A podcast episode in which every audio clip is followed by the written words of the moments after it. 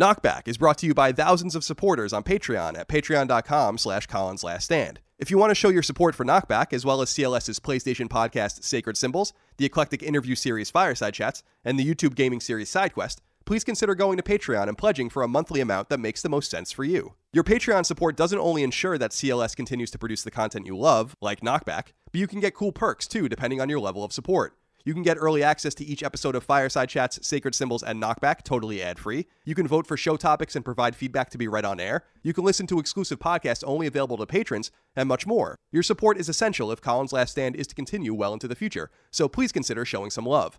Again, that's patreon.com slash Colin's Last Stand. Thank you for your kindness, generosity, and support. Without you, CLS wouldn't exist. But enough of that. On to the show.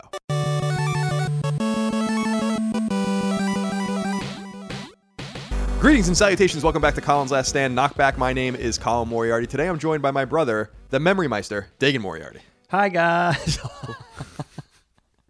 Yeah, would you make yourself Thank you. laugh by saying, "Hey Thank guys"? you, but no, because you said I have a good memory. Yeah, you do. You it's slipping. well, you're getting old. Let's just be honest about that. I'll be uh, perfectly honest with you. It happens. I, I s- happen to surround myself with a few people that have extraordinary memories and are extraordinarily nostalgic. Ramon, my best friend, is like a vault. Really? Like, do you remember? Is he? Do you remember sophomore year on November 10th when we oh, did? it's you know, and it's, it's not quite that literal, but I make fun of him all the time. Like, yeah. how do you remember this shit? these little details, Yeah. right? But then he says that I, I'm the same way, so I don't know. But Dagan, today's topic, this is the final, I think we'll put them up in order, I'm not sure, but this is the final episode we're recording for Wave 4. And these are your topics, and you came up with the topic of childhood memories. Yes. And I think this is going to be a fun one. I want to do something a little different with it when we get into the topic, but before we do, we're doing something new this wave. Maybe we'll continue Right. to do it in wave five and beyond. I don't know. But in wave four, anyway, we're doing something called changing the subject. Mm-hmm. When we discuss a non sequitur, just briefly, that wouldn't otherwise get its own topic and its own shine on knockback. So, what's today's topic, Dagan? Today, I thought I would talk about something that seems topical with a new movie out now, and that is Winnie the Pooh. Winnie the Pooh. What's your take on Winnie the Pooh, I don't know. Kyle? Kind of corny. I, I, Yeah? I, I never really cared much for it. I don't. He's a very soft spoken and meek bear. Now, did you ever read or check out the, any of the books? Possibly. I don't recall. And then the Disney adaptations, which are very different. I don't know the source material. I, I'm sure that I probably had when I was a kid. Okay. Maybe flip through them, but never appealed to me as an IP. Yeah. Interesting. I think I get very confused now, but I think between you and Allie being little, but I think you had a Winnie the Pooh picture book that we would read to you, which was like a fully illustrated, the Disney iteration. You know, the classic bear with the red shirt that doesn't quite fit, and Rabbit and Eeyore and all the characters, but not the children's books, the classic children's books iterations, but the Disney versions, which are so different. And I always wondered why they were so different. If we were doing a Win- Winnie the Pooh topic, I would have researched that. But this is wonderful because we don't have to research anything. I know this is awesome. I just we Just, just, we could just whatever your impression we is. throw and that's Winnie, it. just throw Winnie the Pooh in the garbage now, where he belongs. What what but is this Christopher Robin movie is supposedly really uh, pulling some heartstrings. really? Yeah, everybody's like, I cried. I couldn't even really tell you what Winnie the Pooh was actually about. Like, it, I know it's about a bear that likes honey and fucks around with his friends, but I don't know. I don't know. That's all it is. That's the like you know when on, on, if you're watching cable, you have like the little write up at the bottom, and it's like Winnie the Pooh, 1981. A bear who loves honey fucks around with his friends in the woods. I don't even I don't even know if I know the full story of it to be honest with you. But Christopher Robin's a kid, and I guess the Winnie the Pooh character are his fantasy world. I don't know. Correct me if I'm wrong about that. It's a weird fantasy. So it's oh, you mean his fantasy world because he's a child? I see. I see Yeah, it's just childhood world and grow. I, I guess themes about growing up and all that kind of stuff. Yeah, it's cool. I, I, if you're into it, more power to you. I, I never really quite understand. I can hear his meek voice in my head very. the voice clearly. is great. Yeah, it is. It is great. It's like a very. You can't hate Winnie. He the almost Pooh. sounds like an old man. Yeah. Right. You know, like like I can't even do. I can't even really properly do it. I don't have like the inflection to do it. So not even enough to have a favorite Winnie the Pooh, ca- Pooh character. I don't even like I- Tigger, what's you he- know who Tigger. Tigger is? is the tiger, right? Eeyore Yeah. is like the, the what is he? A donkey? Yeah. That And then there's one other one. falls- Rabbit, Rabbit, owl, owl, piglet. piglet. That's the one I'm thinking of. I believe you would say that's Winnie's best friend. Ah, I see. That's an unusual combination. You think the bear would want to eat the pig? Yeah, the piglet. The piglet. Well, even better. He's a fetal pig, well, it's- like we dissected in sixth grade science class. did you? I don't remember did. doing that. I, di- I remember dissecting a frog, and then my lab partner took the pieces and threw them in the down the stairway in Bellport High School. Oh my god. And God. like they landed on people. That's I got- horrifying. yeah. I remember that very well. I remember. I Really? remember who it is. I won't say who it is, but I remember. I remember who it was. Yeah, Oh, the frog. yeah, dissecting the frog and all. Yeah, we this. di- we started with fetal pigs. Makes sense. Jump right from the forget the earthworm. Let's just make these Yeah. kids dissect baby pigs. It's kind of cool that you get to do that, but it is a little disconcerting, I guess. At the same time, you get to learn a little bit about the Leave it biology. to us to take Winnie the Pooh into that territory. Enough s- Winnie the Pooh. I'd say, yeah. That, that's I'm actually aggravated that I chose the time. Yeah, me too. Uh, I, I got to be honest with you, I am too. Now, Dagan, you brought up childhood memories, and I wrote down a series of them, but I actually want to do something a little different for this episode before we get into like discussing this stuff. I want to actually do the inverse of what we usually do and read all of the questions and comments we got from the audience first, because I think that way That's fun. we will be able to spin off of our own stories on there and also hear some of the shit they have to say.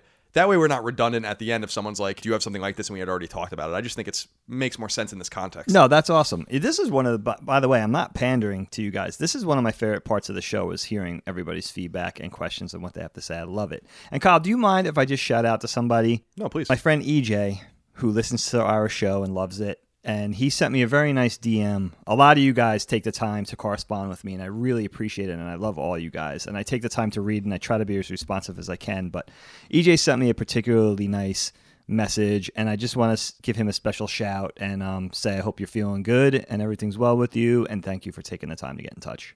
appropriately vague. I like that kind of stuff.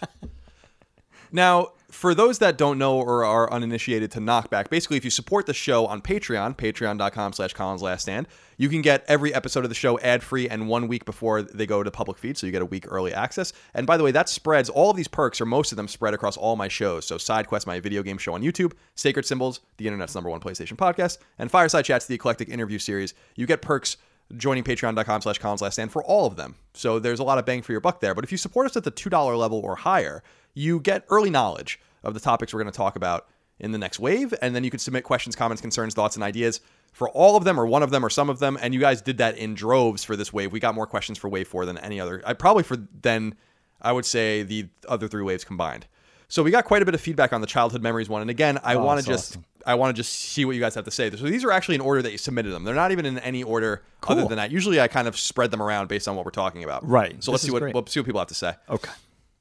Alex Ball says, because of the big age gap between you two and the rest of your siblings, did you ever have a giant family vacation with everyone when you guys were younger? When Colin was younger, I should say, since he's the youngest. So what he's curious about, there's an 11 year distance between Dagan and I, and then my sister Dana is only a year and a half younger than Dagan, and Allie is six years older than me. So I'm the obvious mistake. Although I was also the best thing that ever happened to the Moriarty clan. So it- it's- Supposedly we were all mistakes, and you were the only one intended. that's wouldn't that be bizarre? They had no, it would make total sense to Oh, me. I don't even want to talk about it. Jesus Christ. But nonetheless, we do have this big and unusual age gap between the four of us, but we do all share the same parents, so it's it is interesting. And I do remember going on a couple of vacations. One of them I want to talk about, and maybe we can get into it, which is the California trip in 1992. That's the first time we ever came here. But my earliest memory of our, our vacationing together is we went several times, I think, to Disney World Yes. and I remember that being a family affair. And I, for some reason, did we ever? I don't know if I'm making this up or this is a false memory, but did we ever stay in or dine in or something? This village in in, in trees, Yeah. like, yeah, Yeah, it was Ewok Village. No, it was What the was it? Treehouse Villas. treehouse. We stayed in that, or Yeah, they were like condos that were sort of designed to look like tree houses. But remember they were like, you know, they were like a full suite with the full kitchen and everything like that. They were nice, right on the golf course. They were. I think they're still down there. I was talking to Helene about that because we went to Disney's with the kids last year. Yeah, that was so. It's funny that you remember that because you were young, but you have actually memories. Yeah, I mean, I remember. I mean, I don't know how that would be a false memory. But I, rem- I remember that, and it's funny you say Ewok Village because they probably will make it that now. Now that oh, I didn't think of that. you know to their new Star Wars Yup, yup. acquisition. Yep, yep, yum, yep. Ding. I want. I want actually a, a sandcrawler hotel that just roves around the Disney lot, Dude, that would be amazing. You just don't know where it's going to be when you wake up in the morning. Great idea. Yeah. You know, I'm not fucking around. You guys. Or can hire me if maybe you you could stay somewhere and you may or may not get kidnapped into the sandcrawler. Sure. That would, yeah. You have to sign a waiver. Who knows where you're going to end up? You may end up somewhere, you know, that would be cool. Hey, if you're a Star Wars fan, we should have an authentic Star Wars experience. Hey, what are you trying to pull? Disney, give me a give me a call. um, Do you remember of uh, specific vacations that you that, with all four of us? Well, six of us, I guess. I should That say. one definitely. But not even to put a damper on it, but mom and dad got divorced when you were really little, so there wasn't that many memories of that. But you know what though? I'll give you an upside to that. You missed the notorious Vermont vacations. Well, you might have been along for one of them. That's when Dad would go and baby. That's when Dad would go to get like wood stoves and Yeah. So to break it down for you guys briefly, because this isn't one of my memories, but it actually would have been funny if it was. My parents, we used to go up to Vermont in the summertime, which already seems counterintuitive, right? That's ski country. But it's actually quite beautiful up there. But my parents were fans of, you guys aren't even going to believe this when I tell you, Vermont castings. They're famous for making wood burning and coal burning stoves. these things weigh like a thousand, literally a thousand pounds. My parents were really, really big fans of this company, and they would have outings, Vermont Casting outings, which I guess were weekends where everybody came and did. It was like an outdoor carnival, you know, pie eating contest, whatever. And yeah, Dad would enter the the log sawing contest, right? And actually won, by the way. Is that how he got his stove? No, I mean they already knew. They already kn- he didn't win it. I don't know what oh. he won, but like I a- remember yeah. it was like a tandem log sawing contest with you know one guy was on the one side of the saw. I don't know the style of saw. And you remember it? Like I remember it very vividly. and he won. He took home He the- won. He was like an animal. So, with this other lumberjack guy, like you know, they had to, do, you know. And I remember the girls doing. The, I don't know if it was an ice cream or pie eating contest. I remember Dana and Allie doing that. And I remember Ben and Jerry's being up there somewhere in the vicinity, and we stayed in this motel called. This is outside Montpelier, if anybody's familiar with that area up in Vermont, called the Brown Derby, which was like a just a regular motel. But I remember they had a restaurant attached, and they had delicious pancakes. But anyway, we always used to, we really teased mom and dad about it because it seemed like a very it was a very odd vacation to take your family on although we had fun but Right, we like right, to tease about you know the lukewarm soda and the coke machines and the motel and so you missed out on those because there were multiple outings up there It was a little different than the old Bethpage. Is that one of your memories? oh my god no i didn't get into Do you wanna get into. Old Bethpage maybe i will get into that one today Yeah. maybe i will That's a treat oh my god. for every gosh. for everyone. You guys, when you retell those stories, everyone's cracking up in the family around the table when we're all together. It was like this old colonial village on Long Island. maybe we will get into that Yeah, well, you know, keep it, dad in, will appreciate it keep it in your cap for now. We can we can return to it. Do you remember though the California trip in '92? yeah very much so I do too. That what was. do you remember about that I remember seeing Three Ninjas in the movie theater, and I remember buying Flak Viper, the GI Joe, oh that's and I funny think we went to Disneyland yeah we did so I, I actually do quite remember that trip because I remember it being like so.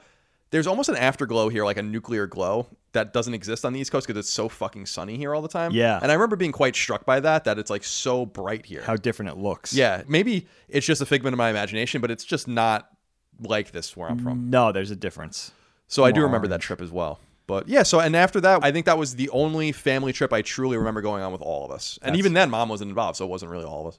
right right right Yeah. So that's a nice said. memory. Thanks for It's bringing it up. Thanks for bringing it up, Alex. My parents got divorced. No big deal. we move on Jeshua Anderson says, I remember in the 80s, Nintendo had set up demo kiosks in all our malls. The kiosks had around 10 TVs, all connected to different NESs where you could sample and even buy any game. They were manned by some poor college kid who was there to switch out any game you wanted to demo. But they inevitably ended up being glorified childcare stations with kids complaining other kids were taking too long. Did you guys have these? Okay. I vaguely, re- I mean, I do remember playing demo kiosks, but I don't remember this big setup. But do you remember these setups of? I big- don't. big that sounds cool though, where you could try any game, yeah, maybe not any of them, but maybe it was like you know you had a, a a, smorgasbord of them. a, a variety to Yeah. choose from. You know what, Kyle? How do, how does this? How do you remember this?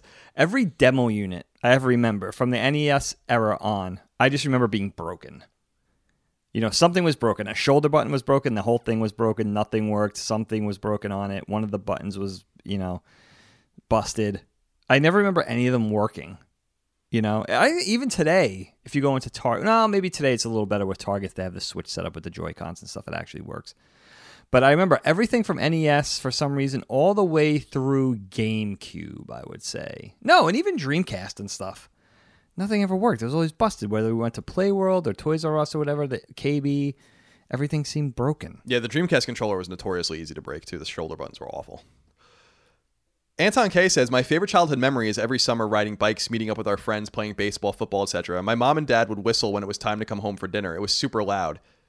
And you said, Oh, I, you said he, so it's your dad. He put two fingers in his mouth to get it audible four blocks away. Nice. Heaven help us if we didn't hear the whistle. We would be grounded to our own yard for two days, but that didn't matter because our friends would just come over and play in our yard. I love this. I'd like to think that people still play like this, but I just don't think that they do. It's very different now with getting called in for dinner and stuff like that. It's just different. I have kids. It's different.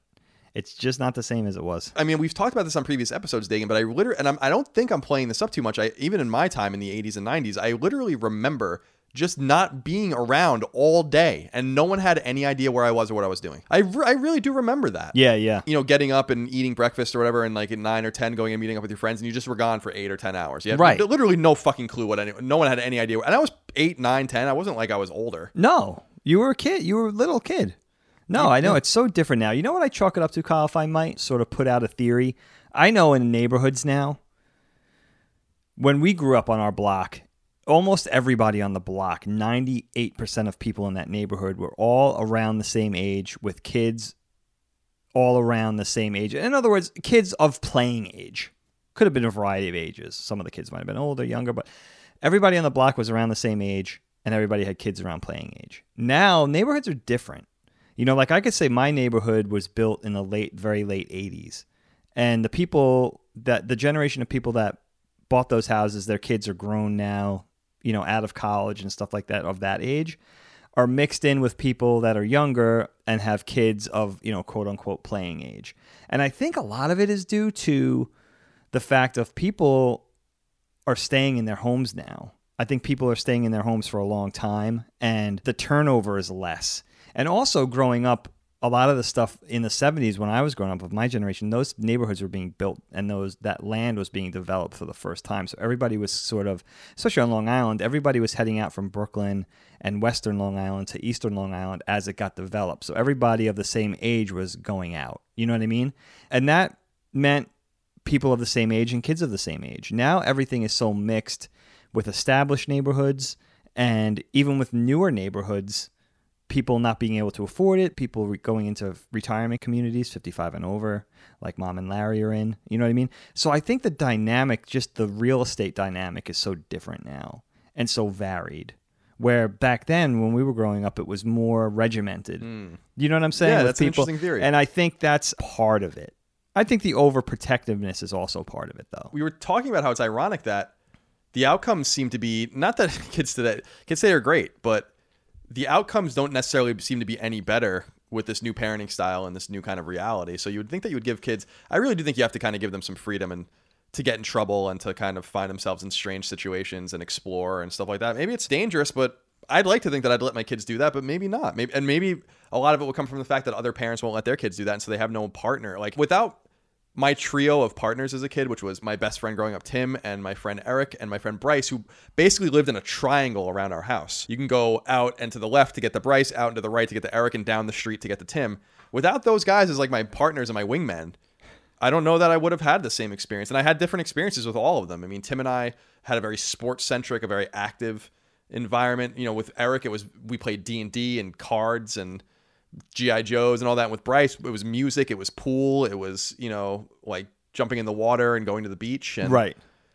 without those different experiences, I don't know. No, you're right about that. That was those were formidable formidable experiences for me. You know, so. Tyson Williams says, "I'm only 16." We're gonna get some interesting stuff here. Wow. tell. Nice Been following. Colin. uh, First of all, Tyson, it's good that you have an interest. I think we've said this to you before. Another young person that listens to the show. It's good that you have an interest in what has happened in the past. A lot of 16 year olds wouldn't. I love that. A lot of 16 year olds are dumb, Tyson. Tyson Williams says, I'm only 16, been following Colin, his ventures, and his colleagues since maybe 2013. So you were 11? Wow. Although I'm still technically a child, I do have fond memories of when I was much younger. A lot of the ones I took, I look back on, are of me and my older brother and me and my older sister. My brother, at some point in high school, became like a recluse from us, and he has some bad anxiety and depression issues, which I can relate, but I don't have it as bad as him. I can relate to. So since I was in sixth grade, he would spend all day in his room playing on his super gaming PC.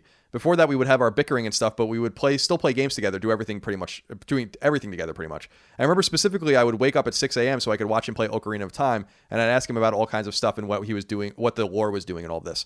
We would play Pikmin, Smash Brothers, Mario Kart, Animal Crossing, Crash Bandicoot, Spyro, Super Monkey Ball, and Mario 64, the Zeldas, etc. He ordered a Game Boy Advance on eBay once, and so we both walked to the mailbox. I didn't know what he had gotten yet, but he was so excited, so I was intrigued. And so he opened it up, and I thought the GBA was so cool, especially because it was the translucent white version. I had the Arctic white version, but that is Remember a nice one. Most of my fondest memories with my brother were my fondest memories of playing games as a kid, and he still is into games, but now is a PC gamer. He has PC gamer superiority complex. Games are obviously a, a massive part of my memory base, and Dagan's too, and, and, and certainly in relation to each other. But that's great, Tyson. I, I think that video games are a great way to structure memories, and it's no different than a lot of my memories being attached to hockey and my memories being attached to D and D or whatever the case might be. So it's good that you still had those experiences. And at 16 years old, so having been born in sounds like 2003, which is fucking absurd. That's when I started college. You have this uh, interesting guys into what uh, exclusively 21st century digital lifestyle that I guess Dagan and I didn't have. Which is interesting. And a lot of the two, a lot of my warm memories and Colin's warm memories of gaming together, a lot of it is not just the media and the games itself. What re- really resonates is that we were enjoying something together. And I could see that, you know, Colin and I had that when we were younger and I see that now with me and my son. Like those are some of his favorite times is to play video games with me because he knows that's a it's going to be a bonding moment. It's he remembers, you know, just feeling happy together, enjoying something. You know, that's such a big part of it. Straw Hat Ninja says, "What are some things that you experienced as a child that kids will never understand today?" What what, what comes to mind for you on this? That's interesting. I really do think that it's something very simple. I said this on Twitter the other day, Dagan. I wonder if this resonates with you. Okay. Let me think about this. It wasn't that long ago that people just picked up a phone in a house that everyone shared and called a seven-digit number and didn't know who was going to pick up on the other side in hopes that you would get the person you wanted. You didn't know who you were going to talk to. You had to like leave a message with a person or say to call me back. Do you want me to call you back? Yeah, no. Who is this? Do you get in a conversation? Are you trying to call a girl's house and you get the dad? Are Yeah. you try that shit is dead. It's done. over. It's over. So I tweeted out the other day and it got retweeted a shit ton of times because I was like, it really is bizarre that we used to do that. Yeah, like yeah. that was the only way. I, I knew everyone's phone numbers by heart and you would just call and hope for the best. Yeah. And I have a very, very distinct memory of calling my friend Tim, my best friend Tim, when I was young. It was it was the late '80s. I was probably five or six, calling him at like six in the morning, and Fred, his dad, Answering. answering and being so mad. I have so many funny memories with Tim's dad, Fred. He was a really nice guy. He was a Marine in Vietnam. He owned a big business on Long Island. Very well-to-do family, very friendly and very, very nice warm family. family. Still see them. Very warm people. Yeah, very good. But I have funny ass memories of Fred being like, I walked through the screen door in their backyard once on accident, and Just and walk right through the yeah, screen? like right through it, and he was like, I think I broke like a window with a like a wiffle ball like bat or something on mistake, like swinging it, like all sorts of weird shit. and I don't know. I'm often wonder if like what the interaction was between, you know, mom and dad and Fred and Kathy, his parents, in terms Yeah. of like, was there like compensation going on behind the scenes, or like, yeah, you would think. But you would maybe- wonder, right? Yeah, like literally just walking through the screen door and breaking that's it. really funny. David Held says, I remember loving Halloween the most because of the weather, with the wind blowing the differing shades of leaves off the trees and all the excitement of pretending to be a superhero while getting more candy than you could ever attempt to eat. The Halloween theme was everywhere too, in TV shows, classroom stores. It just felt like everyone was more connected than today. What experience made you feel like you were part of a bigger family or connected to a nicer world?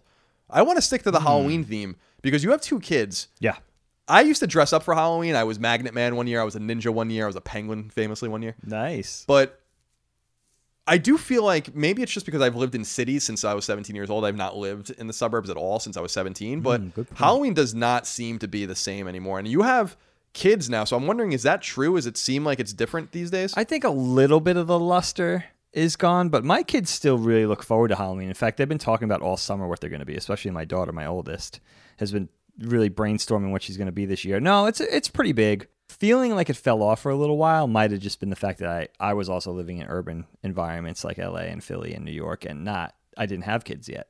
Halloween's a pretty big thing. They have the Halloween parade in school.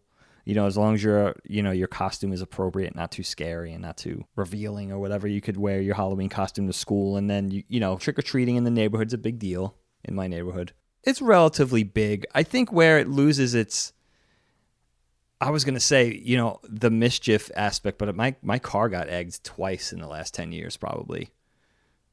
Both from like just hidden groups of people in the woods, and like it's just such karma because I used to do that stuff when I was young. I don't think I egged anyone's cars, but I did one year. Tenth grade was a weird year for me. Eleventh grade, not so much, but tenth grade was a weird year for me. And I went to Bell. We went to Bellport High School on Long Island. Sure. And I egged the shit out of the school with some friends, and the security guards Oh wow! came out of the school and ran after us, and we all split up, and they caught me. No way. And I remember this guy was like, "Who's getting?" I remember him saying like, "Who's getting suspended?" While he's running after us, whatever. And I'm like, "Oh shit!" wow, are you serious? Yeah, and- that's a memory. Yeah, I remember it clear as day, and nothing happened. I, I think that like I was just like, "Dude, just let me go. Like, give me a fucking break." you Right, know? right, right. And he did. But I'm not a candy guy, so I used to sell the shit out of my candy when I was in middle school. See, that's not a thing that I remember, so that's interesting. when I lived in Maine, Halloween was big up there. And by the way, this is always a debate with people because on Long Island, we trick or treated on Halloween, but in fact, in most places in New England, you trick or treat on Halloween Eve. And I remember being in Maine, being that being a thing for the first time that people trick or treat on October 30th. What's that about? I don't know. In Boston, I think they tr- trick or treat on Halloween, but yeah, in Maine and New Hampshire, they trick or treated where I lived on Halloween Eve. Hmm. And I remember still dressing up and like barely dressing up. I'd, I'd have like a you know a sword in my belt or something like that. and like fifth, sixth grade, like maybe being a little too old for this, and like going around these like really nice Maine York Maine neighborhoods and getting candy and then just selling the, selling it at school. That's funny. How do you displace mischief night? There is no mischief night because that's traditionally mischief night. yeah, I don't know. I don't know how it all worked. I remember that Halloween, like nothing was happening on Halloween. Now that I own a home and cars and everything, I'd rather not have mischief night. Let's not do it. I can't believe they do that in your neighborhood. You live in a pretty nice neighborhood. No, it wasn't in my neighborhood. Uh, this was when I was teaching. I was actually teaching Oh, okay. continuing ed classes at UArts in Philly for an- animation classes, and I was going back and forth late at night. This was probably like 10 miles from a neighborhood 10 miles from my house. Just nailed my car with like three eggs. I was going fast too. I was going like 50 miles an hour. These kids were like marksmen. I was so mad, but tip tip the cap. Good You know, aim. I can tell you with complete certainty that I never fucked around like that. Like never did anything like not that. like against a moving car or someone's property or something so like that. stupid. I would egg like on Halloween, like my friend or something like that, or like Yeah. his car. Yeah, Like, yeah, drove, yeah. like Mike Pope. I egged his Explorer, and, and you know, Right, right, right. And then he came back with a super soaker full of milk, and fucking creamed me. And I was on the roof of our house, egging him from the roof No of the house. You know how you can crawl to my window onto the roof? Yeah, yeah, yeah. And Dad was fucking livid. Oh my dude. god, I could see him not being very thrilled. Yeah, about he that. was not happy. Not happy. It, it is so stupid. Some of the things we do because you, don't don't. think. You're not thinking. No. You're not thinking. No, not at all. You know. Daniel Schiffer says, "What fictional universes did you pretend were in your backyard? Lord of the mm. Rings and Star Wars definitely come to mind. Very nice. What about you? we used to play a lot of Star Wars outside, and we used to play a lot of GI Joe outside. What else? Oh, Indiana Jones was a big one. Playing in the little various Indiana Jones adventures. In fact, I remember my friend Matt and Danny. They had a little vegetable garden that their mom wasn't really using that much anymore. It was like a little square. Not little, it was probably 14 feet by 14 feet square of dirt in the backyard where there used to be a vegetable garden. So we used to go out there and dig you know, in our Indiana Jones adventures to try to find some relics. You know, we really thought. I remember spending hours out there really thinking we were going to find something. Like, if we just keep going, we're going to definitely find something. You found like an Iroquois burial ground or something like that we that curses everyone in your neighborhood. Poltergeist Part 5. Our mom grew up in Albertson, which is very close to Queens on Long Island. But even then, there was a lot of farmland. Nassau County is completely like out of control now. But when mom was coming up, where Wallbounds and all that was, where Yeah, apparent- sure. was apparently a farm. Yeah. and she used to say that like they used to go there and find shit all the time. They- Like, she a- does a- say Indian he- Indian arrowheads and shit like that. That's amazing. yeah, Yeah, and I believe it at that time. I do too, and I wonder where that shit is. I'm gonna call you a liar until I see the evidence, mom. belongs in a museum, Mom. Tyler Oldfield says, I was young when Mortal Kombat came, and the big controversy around it only made me more interested. Same. Hmm. Scorpion was my favorite character, so I would take kitchen rags that were yellow and have my mom tied around my face, and I'd act like the iconic ninja. Did you guys ever imitate your favorite game characters as a kid? Get over oh, I sure did. But did you do any of this thing? And There were two characters, obviously, that come to mind for me. But did you ever? What, for you Mortal Kombat? Well, for video games, you were a little old for Mortal Kombat. But was there any video game characters that you tried to emulate? We did used to pl- we used to take s- swords and beat the shit out of trees in the backyard and pretend we were Dragon Quest. Yeah, Warrior. Dragon Quest. But Yeah. were you ever doing that by yourself? You were probably a little old by I was point. too old for that. That doesn't mean I wouldn't do it, especially with my maturity level. But yeah, no, the only thing I could do, remember is what you said playing Dragon Quest with you in the backyard. Right, because I just clearly remember like a palette of fences that were just there, and it was Yeah. like a platform surrounded by like these fallen trees. Absolutely. we pretend they were dragons and shit. What about you? Well, Magnet Man was the big one I used to dress up as, but from Mega Man Three with the big Fisher Price magnet on my head. But Definitely, of course. but actually, the character that I played the most was like Simon Belmont. you guys are so lucky because when I was young enough to pretend I was a video game character, it was Atari 2600. What was I going to pretend I was? The little guy from Berserk. It was Yeah. like he was like made of four squares. Brian Fink says favorite childhood memory was just anytime I got to do things with my dad. He coached me in Little League. We played video games together. He would take me to the video store most weekends so I could rent NES games. He worked a ton, and as a father now, I know how hard it was for him to make the time that he did for everything we did together. So those memories mean more Ah, in hindsight. nice. That's nice. That's nice. We had a good relationship with our dad, but he was certainly never home. Yeah, he worked a lot. Jeremy Cochran said, Did either of you have a friend that was the designated sleepover spot? I feel like every kid or group of friends had one. Sleepovers were awesome. Pizza, four player, Nintendo N60, or N64, and horror movie marathons. Man, kids today will never know. Our generation had it the best.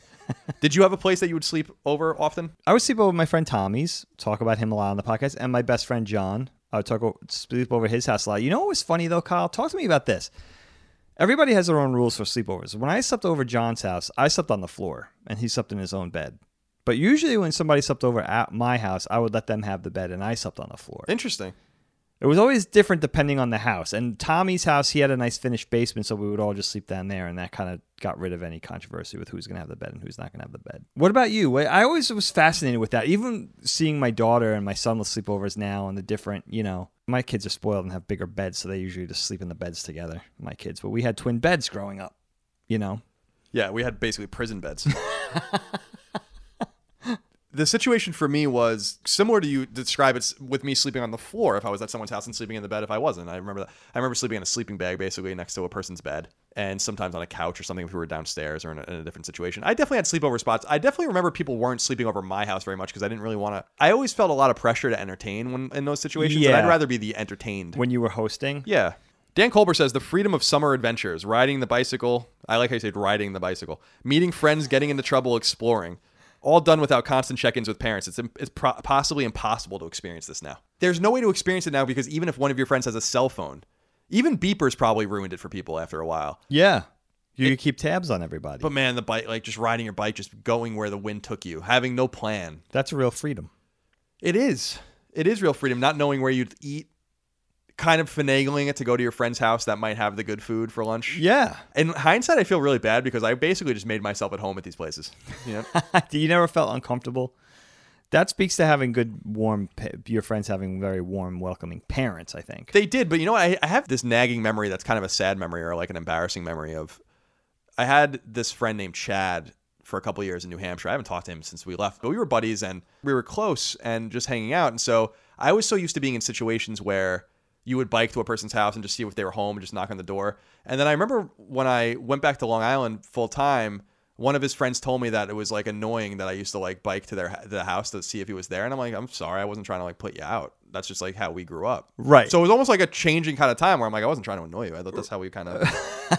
It was always we- so interesting to learn everybody's different customs and in the you know different families and the way they did things and what was acceptable and what wasn't acceptable. That's always kind of fascinating. It is, and I also feel like there was a spontaneity that I thought was inherent in it that I realized at that time, like kind of self consciously. I'm like, maybe that's not true. I I remember being like, I'm doing X, Y, and Z today, and then someone would just show up and then would just change, and we would do A, B, and C instead, and that was kind of the way you rolled. But I guess not everyone rolled like that.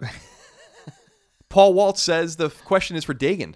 Please. As an older brother, what are some of your favorite memories specific to your younger siblings' childhoods? It might be something you directly participated in or something they shared with you. Do you have anything that you wanted to talk about like that? I loved spending. Well, there's always been a camaraderie with me and my oldest sister Dana because we're only about a year and what are we, 14 months apart, 16 months apart, whatever we are.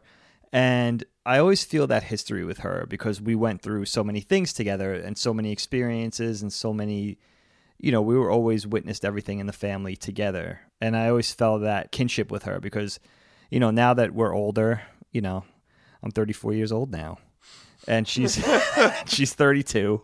No, but seriously, so you know, having that rich history together is something I always inherently felt with her, and then with my sister Allie, who's sort of I think my closest surrogate as far as personality. Colin would probably agree with that. In the family, me and Allie have always been very close. We're five years apart, but we- you know, she's very creative, artistic. She's very into art. Me and Allie have a very similar personalities and temperaments, I think. And that's always been a rich thing with me and her that those experiences that we've shared together, I always see that. You know, we get along very well. You know, I don't know if we've ever fought. You know, and with me and Colin, you know, Colin was, you have to understand, I had two, I was the oldest, I had two little sisters, and I always wished to have a brother. And by the time it happened, you know, almost 11 years later, by the time Colin was born, I was going to be 11 right after that. I finally got a little brother, and being able to take a little brother under my wing was always a joy. And I always think about my experiences with Kyle as a little kid. He was always so sweet and everything, but just it's so cute. But you know, my experiences with him is trying to, you know, we talked about before trying to groom him into a skateboarder and especially our, you know, our love, our collective love for video games and introducing him to video, you know, video games, Ninja Turtles, GI Joe, all those things that I was joyful about that I could finally share with him that I couldn't with my sisters. You know, they just weren't into that stuff. So that's, you know, that's what I would say. Each of my siblings is different. And it's so funny because I have a very similar thing with Colin. I had a very similar thing with Colin that I now have with my son. It's a very similar thing about having a son. And feeling like you're introducing him into the things that you were joyful about. My daughter too. My daughter has very eclectic interests. She's not only into quote unquote girly things, but having a son is a different type of thing that just reminds me about having a, a little brother. Yeah, she's really into anime and manga. She very much is. You often hear stories, and I've certainly heard stories anecdotally about siblings separated from at that distance are often not close, or there's an odd man out. And I never felt that way. You guys did a nice job of not making me feel that way, I guess. Oh, see that? And that was cool because you could see a situation where like three people basically grow up together, and then another person's just randomly introduced into it. Yeah, I see what you mean by that. No, I never thought that. It was always exciting, I think, for everybody. You know, and the girls probably have a different perspective of wanting to care for someone, you you know, a little brother or a little sister. Yeah, they sure did. They used to dress me up as a girl and Allie wasn't the youngest anymore, so Right. that changed her dynamic. It's interesting. gave her an existential crisis. Dagan and Dana used to tell Allie that she was adopted. I was going to bring that up earlier, but I felt bad that we were all from the same mother and father, but except for Allie, she was adopted. Like, why wasn't I the one that was adopted? That we had Allie sense. thinking she was adopted for a good seven years. That's really sad It's terrible. when you think about it. Sorry, Allie. Caleb Hager says, although it was considered dangerous and technically trespassing, one of my favorite memories as a kid was walking on the train tracks in the woods by my house. It was so serene back there, and it was a fun place to walk around with all my buddies. I always laugh when I see the Always Sunny episode where they throw rocks at trains because we do we would do that all the time. Wondering if you guys had any places where you would go that you probably shouldn't have been. Any The- memories? We did the train track thing in Brookhaven. I now we moved to Brookhaven. Or you know, we talk about a lot. The big house or the house in by the water was in Brookhaven Hamlet, and that was near the train tracks. And we, Kyle, we would walk. I would walk to Moriches on the train tracks. I mean, like nine miles, eleven miles. We'd be like, "Where are we right now?" Right. And you would only know because most of the tracks are in the woods. You would only know those spots that you could see something in the distance that you knew, like, "Oh, there's Pathmark." We must be in Shirley right now. Right, right. You know, that really resonates because we we would definitely do the train track thing. And then later on, we would go the other direction. I would walk the train tracks to like East Patchogue, you know, which is actually quite dangerous. And the throwing the rocks thing thing at the train is such a terrible thing, but I remember totally remember that. It's freaking horrifying. Like I get horrified of some of the things, and I was a good kid. It just and- was different, man. Or maybe it is Throwing just- rocks at trains is the most ass. I would. I feel like I would kill my son. You know what I mean? But you're just not thinking. The fact that you're going to hurt somebody is the furthest thing from your mind. Isn't it so crazy? I was telling you when we were on, we were walking to the diner the other day. Like my whole mantra, especially like by the time I was 15 or 16 onward, was just go where you're going, stay out of everyone's way, and be as quick and as quiet, whatever you're doing, as possible. absolutely. That's like my whole mantra. it's like life. Ninja Protocol. exactly. Like I'm dropping caltrops behind me so no one follows me and shit like that. Smoke.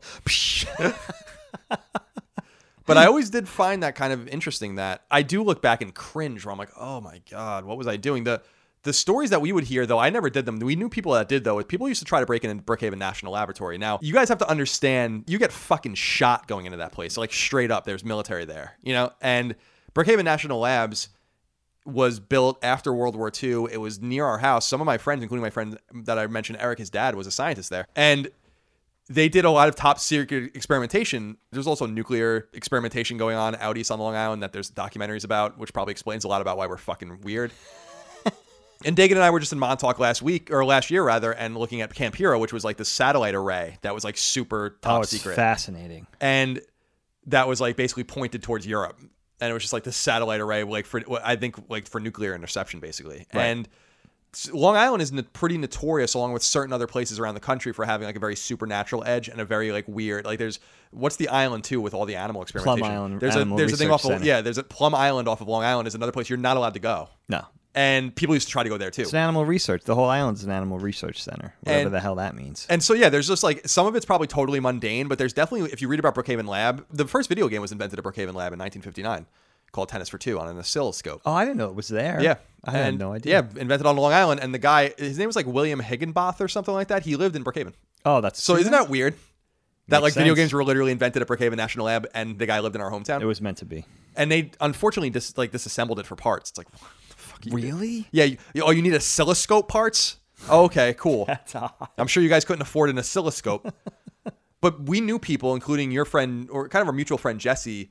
Some of these guys used to li- literally oh, try Oh, to yeah. get in, try to get into these compounds that were like literally guarded by military and all this kind of shit. And I'm like, it's absolutely insane. That's like what people were trying to do. And also, I just remember like that we were surrounded by like some old derelict farms and weird shit. When but Long Island really got built out after the war, but in the pre-war period, it was farmland. People used to go out east to go vacation, rich people, and then there was like weird health spas and shit like that, and that people from the city used to go to. And there, deep in the woods by our house, was like this abandoned complex, basically Oh yeah, I- with yeah, like yeah, weird yeah. statues and like that was like overgrown, almost like a Castlevania huge stage. abandoned swimming pools and fountains and all this ornate, you know, sort of masonry and We yeah, got to get back in there, man. It was really, really fascinating. We were looking for it. We spent that era in the late '80s of like, where can we find some pools, some abandoned pools, like thinking we're in Venice. You know, we're on Long Island, and when we finally find these things, they're all flat. They're just flat with square walls. You know, like a basement. Right, right. exactly. The final comment before we get into our memories, the ones we want to talk about. Justin Mikowski says, My dad was the one who introduced me to video games, and many weekends were spent tackling whatever 8 bit challenge lay ahead of us. During one play session of TMNT on NES, I had fallen asleep on the couch. I woke a short while later to my dad alternating between calling the underwater stage a son of a bitch, a dickhead, and the timeless classic asshole. He went full Tarantino for a good three minutes before realizing I was awake again. Very nice. That's Justin, Helene's cousin Justin, and Just- Uncle. oh. He was referring to Uncle John, Oh, Uncle John. who's an awesome man, actually. Very cool guy. John's What's up, Justin? Cursing like a sailor. I've never seen Uncle John curse in my life. He's like the most elegant dude ever, so that must have been shocking. That that TMNT underwater stage can bring the worst out of any man. That's actually true. All right, so Dave, we got those all out of the way. So I want to talk now about the memory. So I have a few written down, but I'm curious what you want to start with. The I'm, ones that I'm you want to so up. interested in hearing yours. You know, start wherever you start wherever you want. You start and start wherever you like. Start with whatever one you like. All right, save well- the best one for last, though. I think. Yeah. Mm. What do you think? Or save it for at least I don't know, second, third. I have this very distinct. It's a series of memories. Dagan. I always looked at Dagan as like you know Dagan was so cool and and his friends were so cool and I, I loved his friends. The cast of characters he kind of surrounded himself with. Some of which we still keep in touch with today. Some of which we've not seen in many years. Summers were spent for me with my friends and we would be in the pool. But when the sun went down, you would jump in the shower, take a bath or whatever, and kind of like, you know, go watch TV or play video game or something like that. And it always so happened that Dagan and his friends would roll in around dusk when they were done skating and they would go in the pool. We lived in this big house and the bathroom upstairs would look out onto the pool like perfectly. I would be in there That's like right. whatever and everyone would be like having a good old time out there like fucking around. PJ's I think swimming in like his shoes and like his short, you know, like everyone's being stupid and having a good like time. And I would beg mom and or really dad mostly to like go out and hang out with them to be like, well, you just take a shower and then go out and, and hang out with them and have a good time. And it was always so fun. I always enjoyed like the night swimming out there. It was a little cold. It really the horse flies were still out and and the light, the pool light was on, and it gave that weird like afterglow, that sheen, that shine. We live, our backyard was basically just woods. We lived on like an acre, and it was just woods with like just and cut into it was basically where the pool was. Exactly. So it was like quite scary actually at night, and I have very distinct memories of that. And I was just thinking about those times. So like Dana to a lesser extent too, with her friends who were always really sweet and nice to me. Allie and her friends were. I loved Allie and her friends, but they were not as nice to me. So, but like I remember that, like trying to ingratiate yourself, and I was young, man, and and I think that it You was were. like, and I'm not saying just young in terms of age. I was younger than these people, like way younger than these people. You know, Dagan's friends ten years younger than them. Yeah. but everyone was nice to me, and it was I don't know if they were just being nice to me because they had to or whatever, but.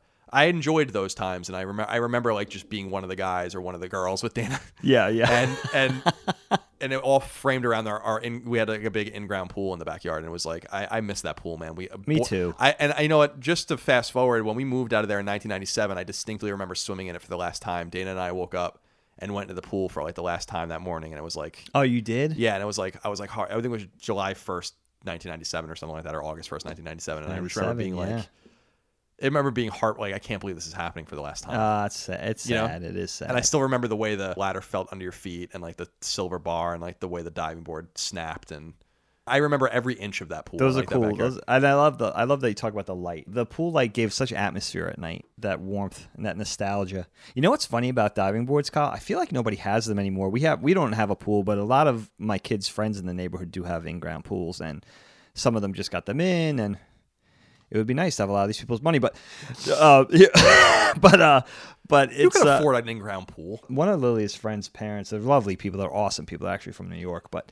I mean, they put a complex in the backyard, the outdoor covered patio with the TV out there and the full bar and the whole thing. It's like a, you know, it's like a grotto with the pool. But you know what the thing is? The diving boards aren't things anymore. They don't do it. I don't know if it's just because it's not safe, But the pools are big enough. The pools are still big enough, but I feel like nobody has diving boards anymore. The only time my kids could use the diving boards are at the, you know, we belong to a town pool or a country club pool, and you could use the diving boards there, and they have the high dive still that the kids could jump off of and stuff. Imagine still having our old house with your kids. That's one of the things that I really lament.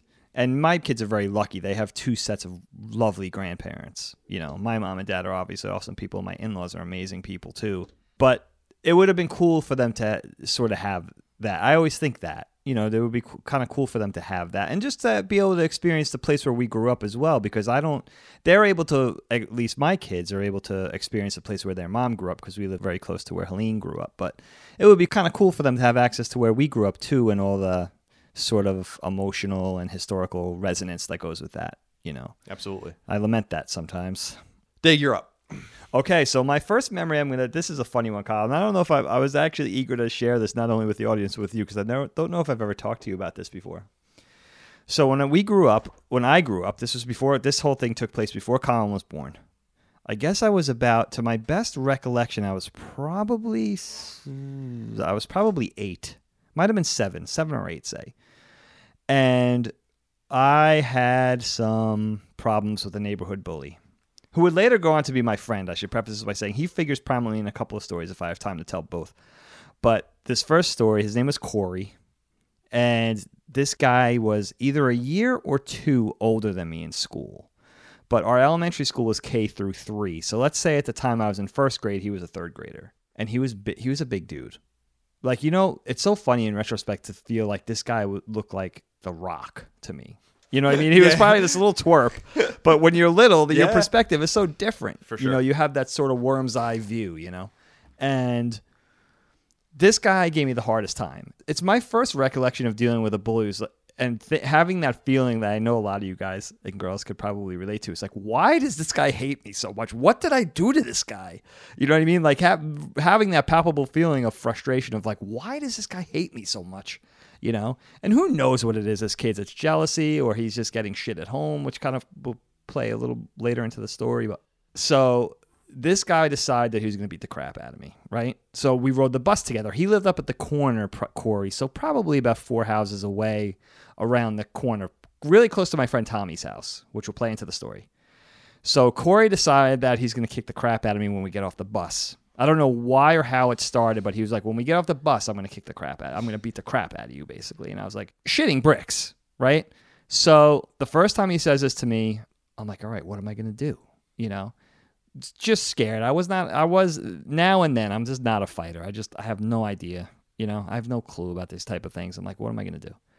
So foolishly, he lets me get off the bus first, right? He literally like let me go past him so I could get off the bus first. This is the level of intelligence we're dealing with, right? So, of course, the bus doors open. I bust loose. I'm out like a flash, like a dart right into my friend Tommy's house. Don't knock, don't ring the bell. I run right in. No, because that's where the bus stop is, right? Right. I run right into Tommy's house. Now Tommy has Tommy and his little sister Chrissy, Christy, and I don't know if his little brother was born at that time, but they had a nanny. Both their parents, his parents worked, so they had a nanny. Her name was Diane, longtime family nanny. I remember the first time running, I opened the screen door, opened the, you know, thank God it was unlocked. I run right in. Corey's chasing me. He's literally behind me. Like I feel like I'm arching my back Right, right. so he won't actually hit, right? So he's actually, I get off the bus, he gets off the bus, he's running, but he's a big kid. Now, picture if you guys know Calvin and Hobbes, I know we talked about Calvin and Hobbes, the Moe character for Calvin and Hobbes. This is what Corey looked like the shaggy black bowl haircut that almost covered his eyes, and just kind of that thuggish countenance. You know, he had like a kind of a bulbousy nose. Like, I always just picture, like, for some reason, the jeans and the black t shirt. Like, he was the prototypical bully, you know? Maybe like the leather jacket as well. Who knows? It could have been a Michael Jackson jacket at that time. But. So that's the first time he says, I'm going to kick the crap out of you. Bus doors open. I break like a dart right into Tommy's house. You know, he doesn't have the audacity to go in. So he's like, you know, foiled again. I'm going to get you tomorrow type of thing. So now Diane, Tommy's nanny's like, what are you doing? Tommy was probably behind us. So I run in the house before Tommy, his sister, nobody's in. Diane doesn't know what the hell's going on. So next day comes, same exact thing. I'm going to beat the crap out of you when I get off the bus. I said, all right, lets me go first, do the exact same thing. Run off the bus. He's running behind me. I go in the house. He can't go in. This happened all week. Let's say it was starting on a Monday. It's like he didn't want to really fight you. That's what. Now, in retrospect, if he wanted to beat the crap out of me, he would have. You know, and I might not be standing here talking to you guys today. But I guess in retrospect, what he was doing, he was just toying with me, or he, he just didn't like me enough to try to scare the hell out of me. But I do remember him running full bore behind me, you know, and he couldn't run as fast as me. He was bigger and stuff like that. I remember him like, you know, having that really struggling to run fast, you know, so really pressing at it. And I remember it becoming such a problem that you know, eventually mom and dad found out whether I told them or not. And I, you know, dad did the typical thing of like, that's it, I'm going to talk to this guy's dad. And I remember Corey's dad being an intimidating looking guy. He was a biker. He had the denim and the do rag on and everything like that. And I remember dad, you know, our father was very no nonsense and very intimidating. yeah, he's six foot three, pretty jacked. And especially back then. And, you know, I know everybody thinks that of their dad, but our dad was a nut job, basically. and I remember dad coming back in like 10 minutes and being like, that's never going to be a problem again.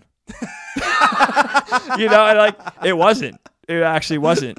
So it wasn't the fact that I did anything or Corey relented. I think the fact of like whatever my dad said to his dad, it just stopped. yeah, it could have been a very cordial re- conversation. It could have been the most cordial thing in the world.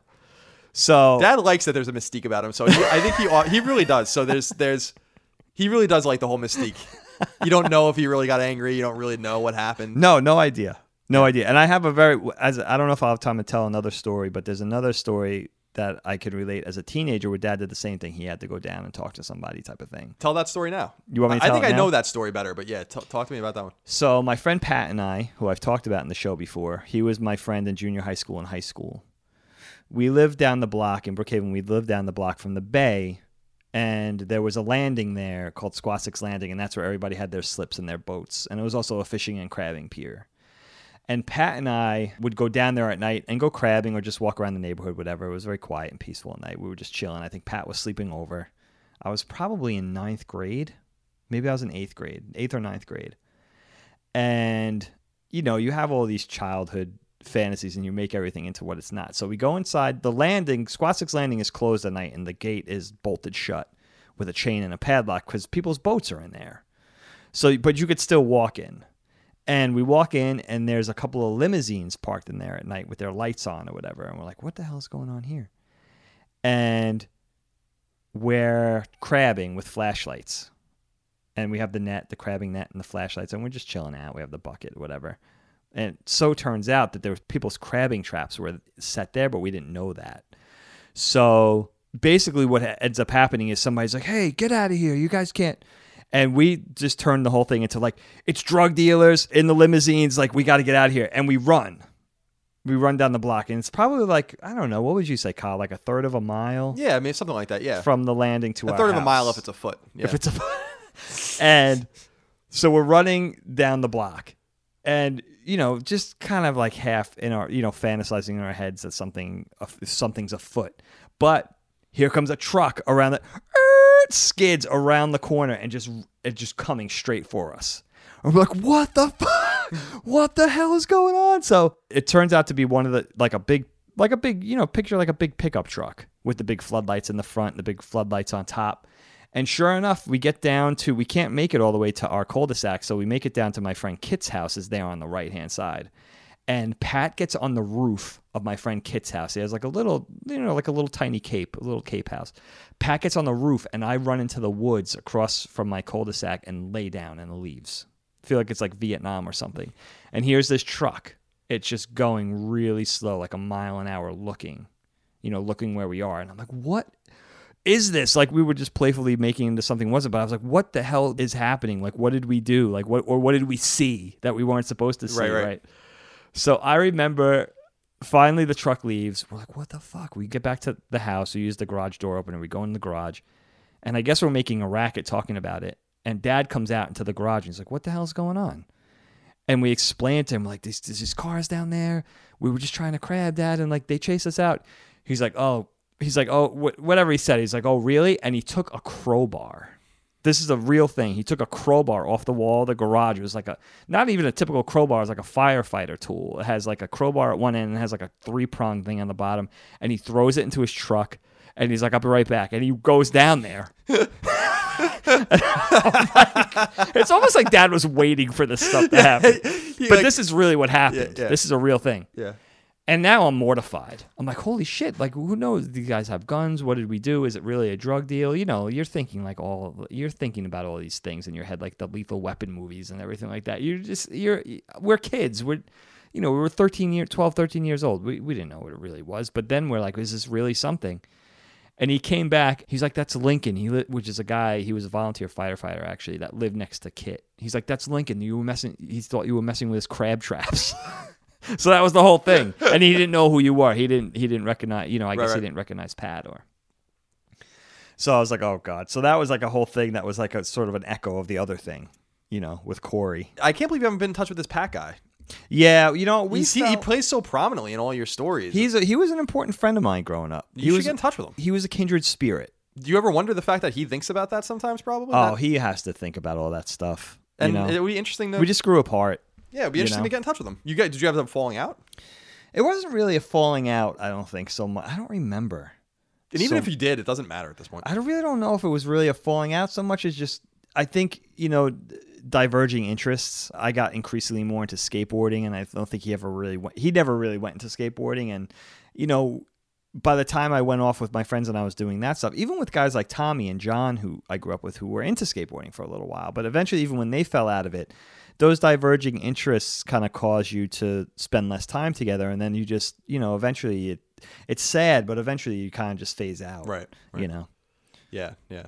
That's interesting. Yeah, it would be interesting to get in touch with him because he's he plays so prominently in a lot of your memories. Yeah, so we went on. We had so many adventures together, and misadventures, as it were. So, what's your next thing? I'm going to tell you a memory I had where I realized that the adult world is a little different than the child world. It was kind of a little. It wasn't harrowing. It's more. It's more interesting thinking back about it at the time. Okay. But I used to play roller hockey in the summers on Long Island. So I'd play ice hockey all year, and then when I'd go home on Long Island. We had some ice on Long Island that you can play, but I wanted to play roller hockey because my friends were playing roller hockey, and it's just an easier and breezier way. And it was a little way from me.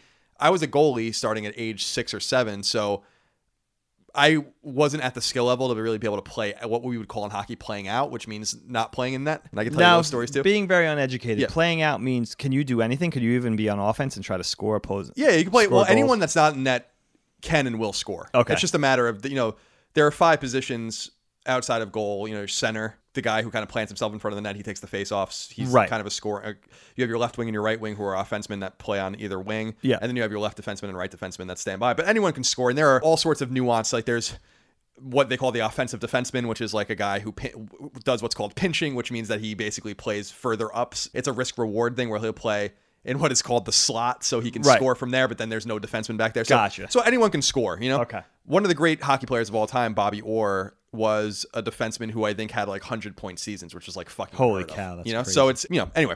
So I played on very serious travel teams growing up. So playing up there in New England, I was relegated to net because that's what I was really good at, and there was no chance of me playing out. So playing roller hockey in the summers was a way for me to play. I played defense. I liked playing defense. That was actually the position I started playing at when I learned how to play hockey when I was young, when I was really young. So. I played with my friends on this team called the Hawks. We played like for several seasons, several summers together. Okay. And we had these like white jerseys with just these cheap white jerseys with Hawks like written in diagonal letters on them, and like my, I was Moriarty, and I was and I, I was like numbered. I, don't know. I think I had like number two or something like that. My goalie number was number one, and I played with my friend Tim, and roller hockey at that age is non-contact, which is unusual because hockey is a very physical sport. And by the time you become what's called a pee-wee, which is like age nine or ten, you can start sl- doing slap shots, which is like where you really, really fucking shoot the puck hard, and when you can start hitting. Okay. And so, but this was non-contact, mostly because falling on concrete doesn't feel great. It doesn't feel great to fall on ice either. But it's just it's just a different sport. Definitely a lower skill sport. And I played with my friend Tim, and, and his father would always come to the games, and we would often go to the games together. We were just mentioning him before, a really nice, warm guy. And this other team was like taking shots at, like, and but I don't mean actual physical, sh- I, I like slap shots or anything. They were taking shots at us, like elbowing and all that kind of stuff. Anyone who knows me and hockey, like I have an awful fucking temper in hockey. it's a notorious thing with anyone I've ever played with. I took a picture last summer when we were home because I got the Darth Vader award from my one of my travel teams. They call it the Darth Vader award, where it's like he plays with that like he's one with the Force, but often turn, turns to the dark side. That's awesome. That's amazing. like I, I'll, I'll never forget that. Like everyone got a little Oh, funny award, and that was good. and yeah, it says like he plays Brilliant. And so I had like a terrible temper, and my I remember my friend Tim getting run, and we were probably like eleven or twelve, so we weren't like that young. And I went up to this kid and like cross checked him. And the coach, I guess, was the dad of the kid, like the other coach Oh, was the dad sure. of the Yeah, kid. yeah. And they like it started getting really dirty, and the the game was over. I think we won, and then there was like a scrap like in the middle of the rink or whatever, and we were all getting off. And my friend Tim's dad confronted the coach, and it almost got physical. Did it really? And he wasn't wrong. Like the game was out of control. No, it was really yeah, like yeah. their fault. Like we were, we were. I think it was, I think we were actually were killing them. I think that probably had something to do with it Sure. and like we were playing like with a lot of finesse and all that. Right. And I remember it didn't get physical, and I don't know if you wanted to get physical with an ex-marine, but Right, right. I remember for the first time in my life because you were talking about how dad is like kind of an imposing figure. And we knew him as that, but I never saw dad really have to do anything or be confrontational because I was a pretty good kid and I wasn't really getting involved in anything. Yeah. But I remember that that was the first time where I was like, wow, adults get fucking serious. right. You know, like this is a serious thing. And my best friend's dad is about to go to town. Yeah, yeah, yeah. For me Absolutely. you know and i was like so it was almost like a really cool thing where you felt kind of good where he was like come on guys like uh, and just like kind of shepherded us to the car or whatever to right, right, right. but i remember being like first of all kind of honored and i think i remember telling dad like you know fred kind of like really stood up for me today Yeah, yeah, yeah. and i think dad ended up thanking him or whatever but also that like wow like the adult world is quite something else and that was really a weird memorable glimpse into that like al- Exactly. almost that fear of being like wow there's a lot of shit we don't understand about Yeah, the way this yeah. world operates and you know, it's funny because I see that shit all the time now. Like you were just talking about how you like saw some shit with the guy's bike and the cops. Yeah, are- the confrontation yeah, at Starbucks. and like I see weird shit all the time and like bad shit all the time. And I- for some reason, those just come and go in my mind. But that particular instance just remained in my mind because it just taught me that there's several les- levels of escalation and, and the unknown above your childhood kind of brain and your childhood reality based on a loyalty and a fealty to your children or to your children's friends. Well I'll said. never forget that as long as I live. I'll never forget that as long as I live. I don't remember very much else about those years playing roller hockey at that place. It was in like Patchogue or something. It wasn't that far from our house, and people probably still play there. They're outdoor rinks. There's like three of them next to each other. Oh, and- it's still there? I would assume so. And it was cheap to play. Like it wasn't that expensive, and there wasn't. It wasn't very skilled. It was kind of like a joke uh, Yeah, compared yeah. to what I was playing at in New England, but. It was a way for me to kind of have friends and, and hang out in that way. And we'd play like 15 games a year with like no practices, basically. So it wasn't that serious. But yeah, I remember that very well. That drew a contrast. That was like a, it's not a dark memory at all. It's a memory of like, wow, this could have gotten pretty wild. You know, Yeah. thinking back on it. That's the first one of the first times you ever saw that happen. with Yeah. And, and certainly being involved in it in a way too. Yeah. Absolutely, yeah. Yeah. Similar to what I was saying with Pat, where does he remember these stories? I often wonder, do they remember that? What's next for you? I'm gonna I'm gonna go to my favorite one just in case we run out of time. Hopefully you guys enjoy this one. And this is a memory that I, I remember beat for beat and every detail, almost like I'm still there because just the way it played out, especially as I think about it in retrospect, is so funny. It's really, really funny how this this whole thing happened. So I call it, and I don't know if I've ever talked to you about this, but it's called the Tie Fighter Snowball story. Oh yeah, I know this. You know the Yeah, story? You wanted to animate this one. this is one of the ones I really did want to do like an autobiographical animated series, and this was going to be the ones that I really want. But I, I'm, I'm excited to talk about, it, so I, and hopefully it makes people laugh. So, I grew up in the neighborhood in Medford, again on the block. I had friends my age, like my friend John, and then my best friends were John, Tommy, and Matt. John was my age. Tommy and Matt were a year younger than me in school, Dana's age. The, it was the four of us. We were sort of the, you know, that was the, we were the Ninja Turtles. And there was some other side players too. Matt's little brother, Danny, was Allie's age, and he was sort of part of the posse. And then a couple, a couple of other ancillary characters. Dana's best friend growing up, Stacy, her little brother Eric was around. Some other people here and there. It was the five or six of us playing outside. It was snowing. I remember this specific winter. I guess I was probably eight. Might have been nine, but those specific winters in the mid 80s, early to mid 80s, there was a lot of snow. It snowed a lot.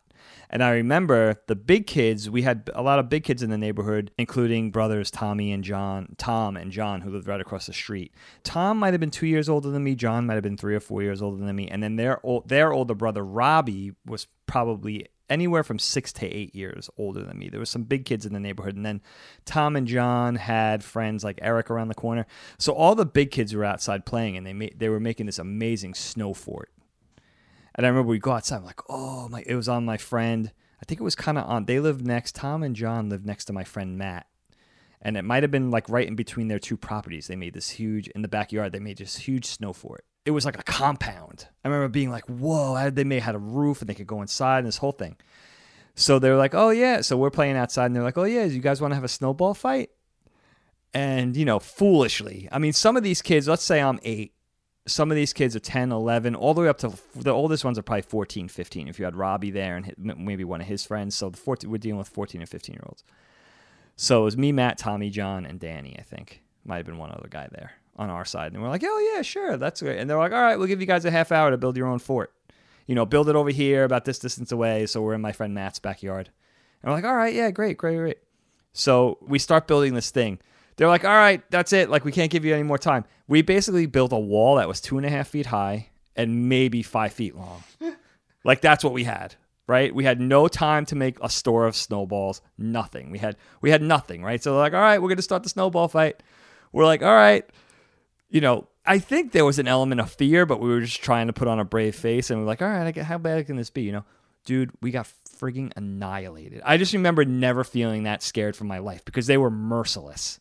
They were like, you know, for, first of all, we had guys like Danny who probably couldn't even reach. Like probably even couldn't reach where their fort was. You know, I remember hitting their fort. Like the people with the best arms, like my friend John had a really good arm and he threw sidearm. I remember John hitting their fort and it being like nothing. It was like bouncing off it. You know, like what are we gonna do? We can't. So we're like hiding behind this wall that's being peppered with snowballs. It's becoming like a piece of Swiss cheese. We're trying to take shelter behind this thing by like laying down on our bellies, right? I remember my friend, my friend Matt's brother Danny getting pelted in the side of his head with a snowball and like just going down like oh, like, not getting back up again, like he was out, you know, like getting like clocked in the side of his knit cap and just be like, oh, like we lost Danny. so like it was not looking good.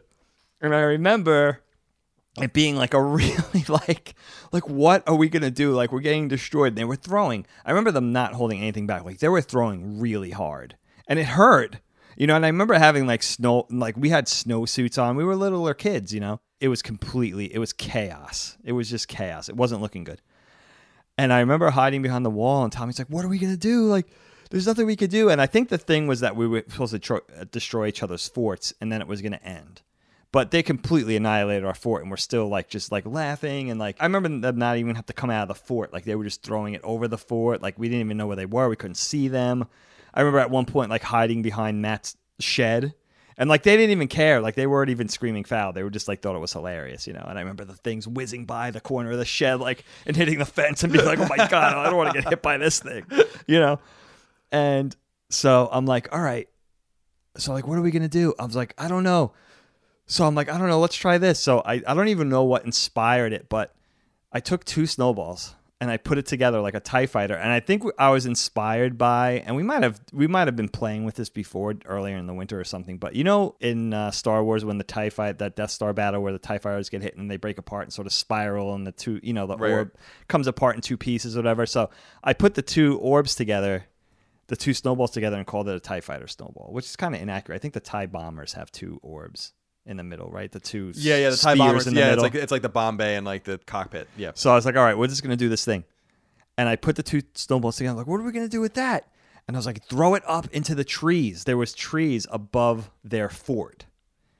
And I was like, I don't know, throw it up in the trees, and then the snow will rain down. And I don't know, I don't know what it, what it was gonna do, but we just so we start making these Tie Fighter snowballs and throwing them up into the trees. And I guess what had happened was maybe they weren't paying attention, or maybe they were just hiding out and they're having a cup of hot cocoa. I don't know. They weren't concerned, right?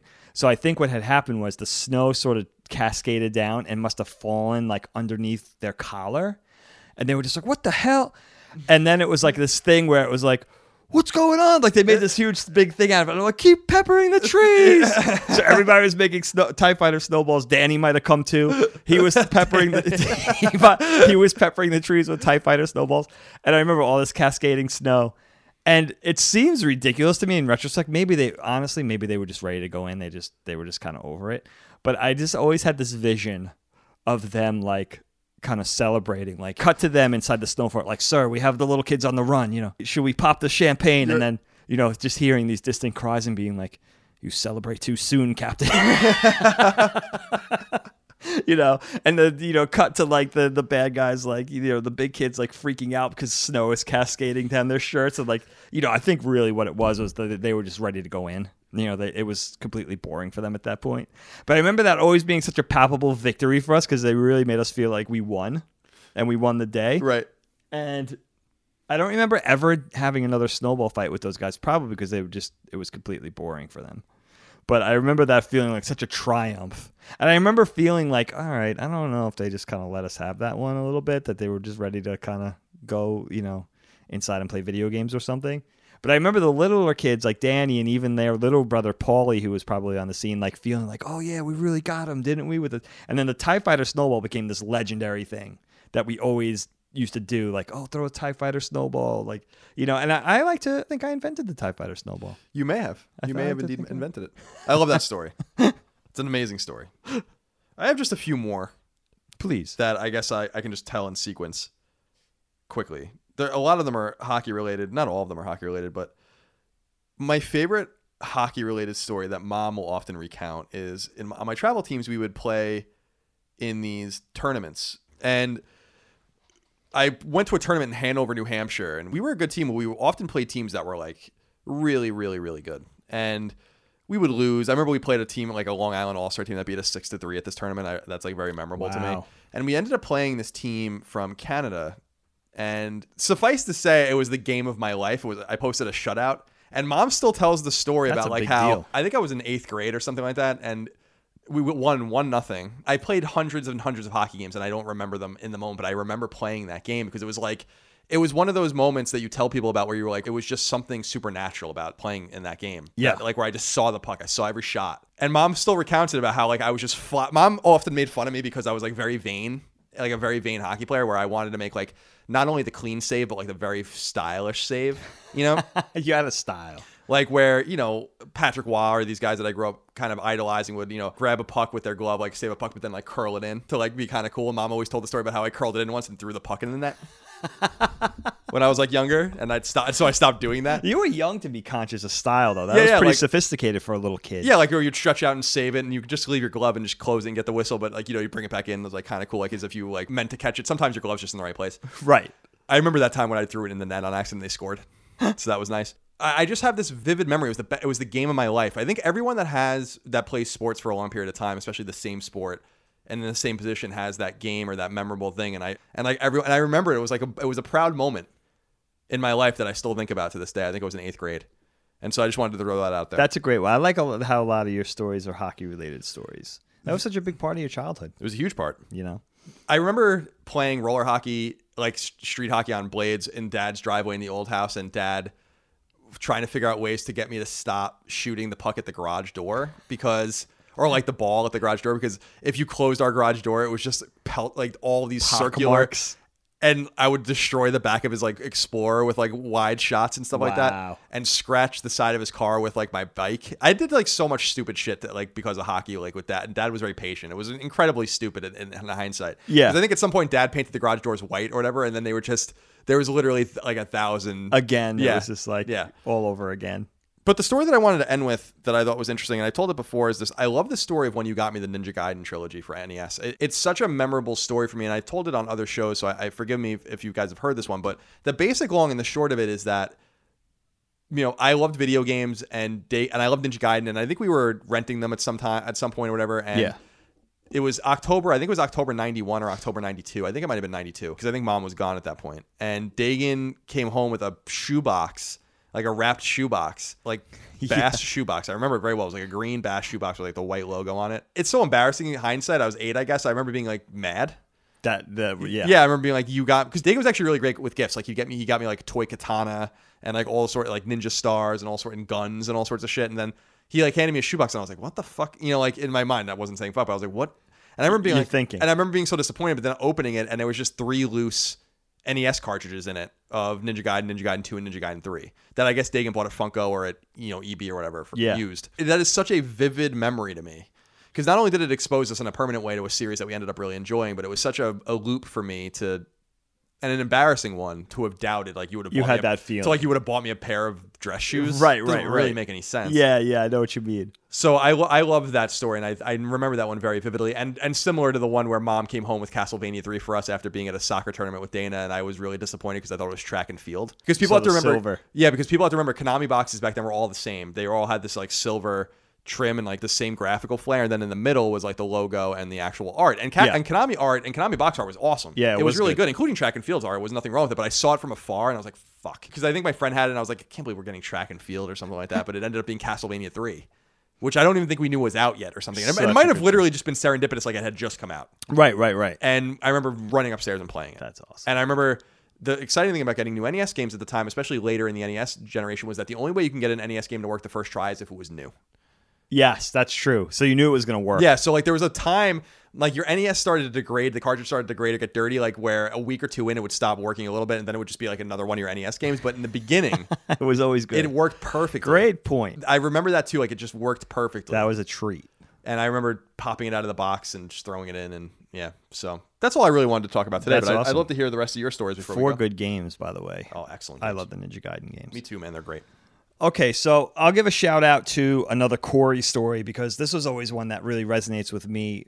And I remember so vividly. So, the older kid, again, going back to the older kids in my neighborhood on that initial block in Medford, Tom and John and Corey and their friend Eric, who lived around the corner, they would play. I specifically remember this. We wouldn't, but we would watch them. They would play tackle football on the street. They really would.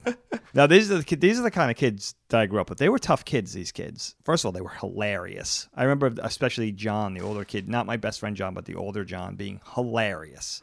I mean, he would he had jokes for days. Everything that came out of this guy's mouth was hilarious for some reason. He just said he was comedic brilliance. But yeah, they played tackle football on the street, and I remember that being a thing. I don't remember how long the games lasted. I, I would imagine not very long, but I remember that being a thing. Like they did this, and we would watch. They were pretty rough and tumble kids. I don't know if they had really troubled home lives or whatever, but there were also a period in my life where these kids really bullied me as well. So it wasn't. These were pretty tough characters, pretty tough customers. And I remember this whole story is based around the first time I've ever saw and heard somebody get punched in the face. Now think about when you're watching a classic movie, even a western, you hear that, psh, you know that. Psh. This is the first time I ever heard that sound in real life and saw somebody get punched, like knocked out. So something happened where this guy Eric around the block did something to piss somebody off, and the older, not my friend Tommy, but the older guy Tom, just hauled off and punched him right in the jaw. And I remember hearing, you know, seeing and hearing that sound and just being like having like a visceral reaction to it, like of, of like even making a sound myself, like oh, like you know, like a like type of thing, like somebody just got punched in the face. It's funny, but it's not funny because that's the first time I ever saw that. To the point where I didn't even realize that that punching sound was a real sound like that punching sound you hear in the movies. That's what it really sounds like when somebody gets punched in the Sure face. I never yeah. realized that before. Yeah. Because I was probably anywhere between seven and nine years old when I first saw that. So that's another shout out to Corey. No, it wasn't Tom that punched that guy Eric in the face. It was Corey. So who I was friends with at that point. Ever since the whole Corey bullying thing where I kept running in my friend Tommy's house, I never never had another problem with Corey. So I give an honorable mention to that one. And the last story I want to talk about, Kyle, I think you inspired me to sort of change it up and talk about you know hopefully you guys think this is funny but there's this place on long island called old bethpage village. And it's a little thing in the inte- incorporated town of bethpage where kids from various school districts when you were in school elementary school or intermediate school went and picture like a little a little slice of a little house on the prairie you went there to learn about what they did in the olden days, you know, how they cooked, how they made things, how they lived, you know, like a little old west, old timey village.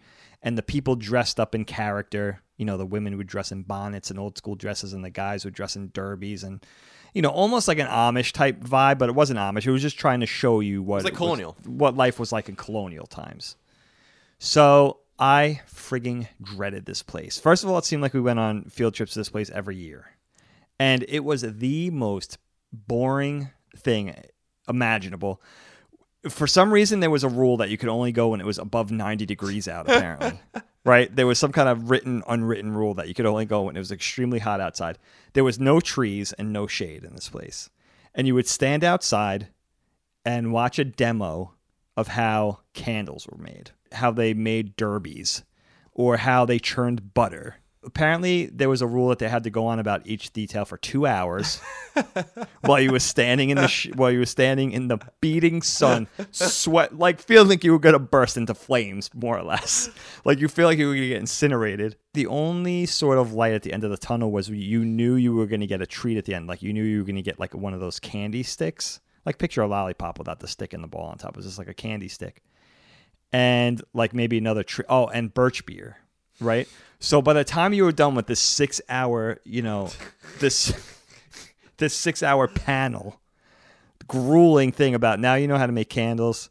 Now you know how about you know we made our own hats and you knew how we churned butter and picked our crops and everything. And this here's a little you know anecdote about the general store. You know Right. how we kept eggs from getting bad, you know, going bad and stuff like that.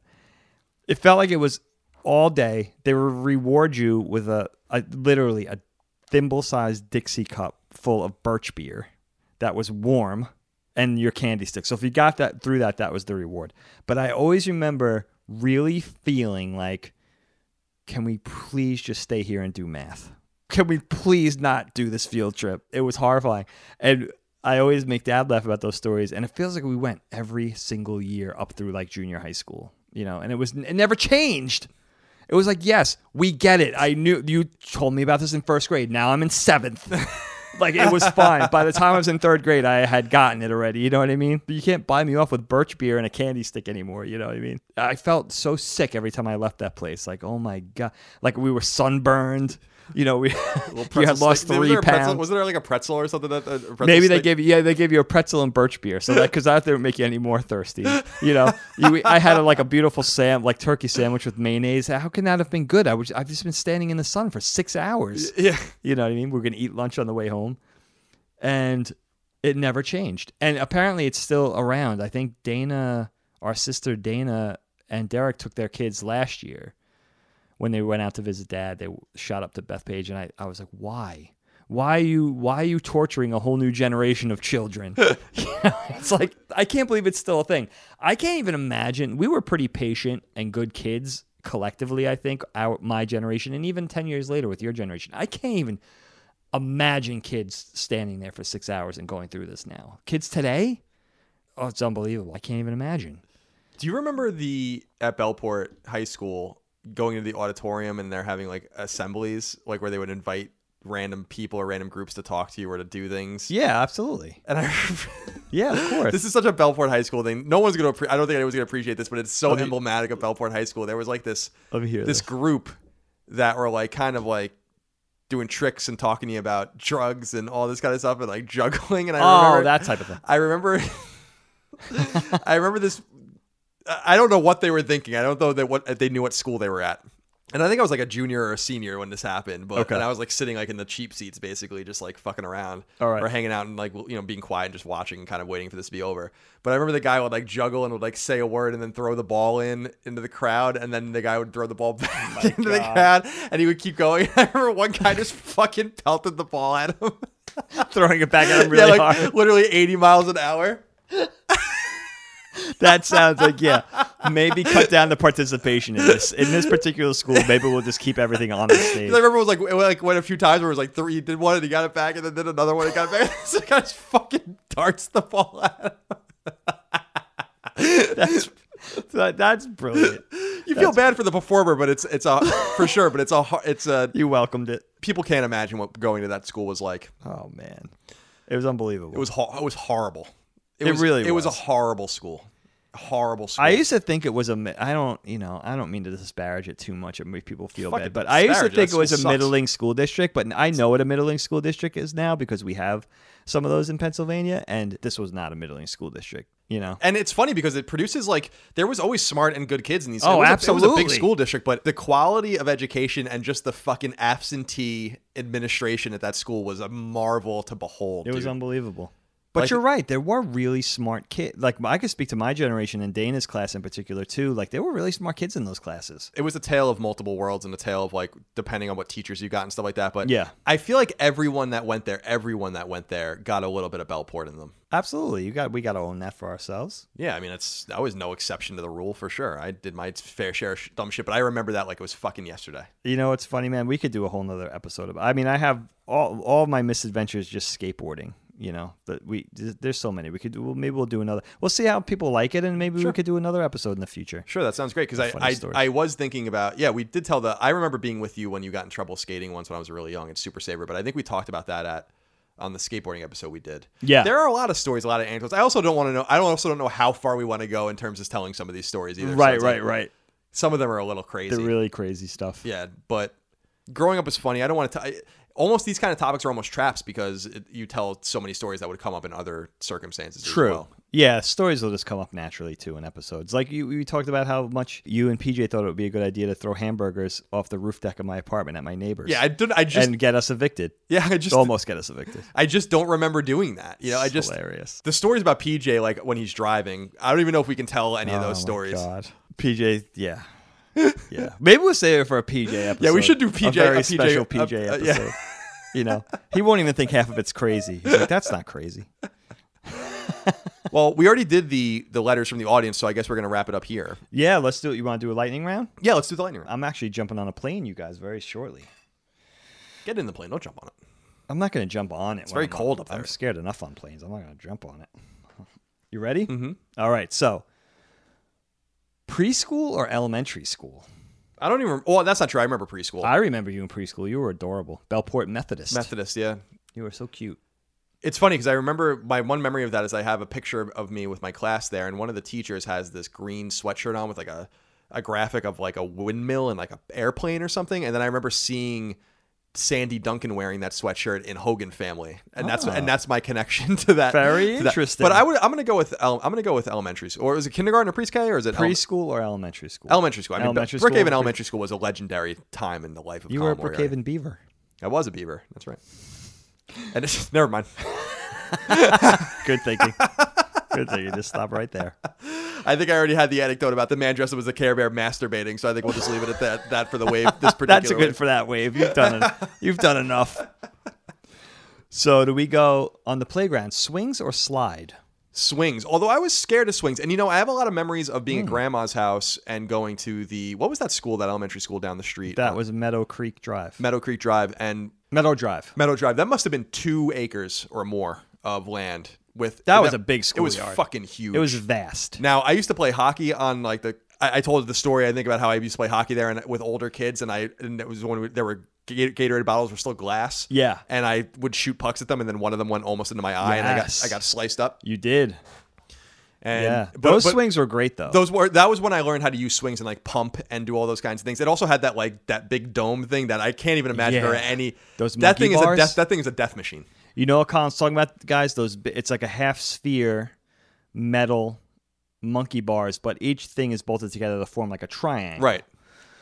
Th- Tho- yeah, those are huge. Those those can't be a thing anymore. No, I remember being scared of it when I was little, but I always had to do it anyway. And that was when the swings were high. You know, picture that big, high, like twelve foot metal frame, and the chains were really long, so that the swing would arc really far out. Those were so fun. They, don't were fun, but it was, like that. I anymore. remember those swings. I I don't think gravity would allow, but like it almost felt like you were going to go in a complete circle. And I Yeah, remember, yeah, yeah. I remember if you got really high on those long chain swings, you would start to get slack. Yeah. where it would like you get high and then it would fall and then Yes. swing back, and you were like, okay, I'm about to fucking die. And Yeah. you have to like chill out. You know, That's a great and put your to- feet in the sand when you come back, so like you you lose a little momentum. right, so you could slow yourself But I down. loved I loved that particular playground because it was huge and it was guys. I'm telling you, it was a couple acres big. It was and it was huge. just it was just a massive empty space in between it where people would play baseball and football and stuff. And Yeah. then on the other side, where I what was what I think was the original playground. That was against like people's houses that were like this really beautiful wood and like actually like really quite Yeah, yeah, a lot yeah. of craftsmanship actually in those particular things. But it was so far away, like it would take you like five minutes to walk across. Yeah, it was like two get there. separate playgrounds. Yeah, it was pretty cool. yeah, that in between was so big that guys would drive golf balls there. Oh yeah, Yeah, Yeah, yeah, that was a thing. You people would go there on the weekends and drive golf balls. Yeah, it was a big one. They weren't like me in our old neighborhood in Brookhaven where I would take golf balls out of a bucket and hit them with a with an aluminum baseball bat. They would, those things would go in a fucking orbit. Have you? Did you ever try to? Did you ever do that? Did I ever? No. Me and Mike and Cody or whatever like would take like going towards the water. Yeah, would yeah, like, yeah. take a golf ball and a, an aluminum baseball bat. Those things you would they would be gone. Oh my god, that's fucking gone. now I want to do that. And every once in a while, you would just like every, 'cause, uh, we had the like everyone would be quiet like after it hit, and then sometimes you hear like boom, like it hit someone's roof or something. it's another one of those like what were you thinking kind of situations. Right. Who Like, knows who you could have killed? But we had like buckets of these things we would do. it. They probably all are in Great South Bay took right out now. some fishermen along the way. It was. I just remember like looking at the ball, it would like disappear. Oh my god, You know that's I mean? hilarious. that reminds me of playing stickball with the pink sponge balls, Mm-hmm. and the older kids in the neighborhood literally would hit it.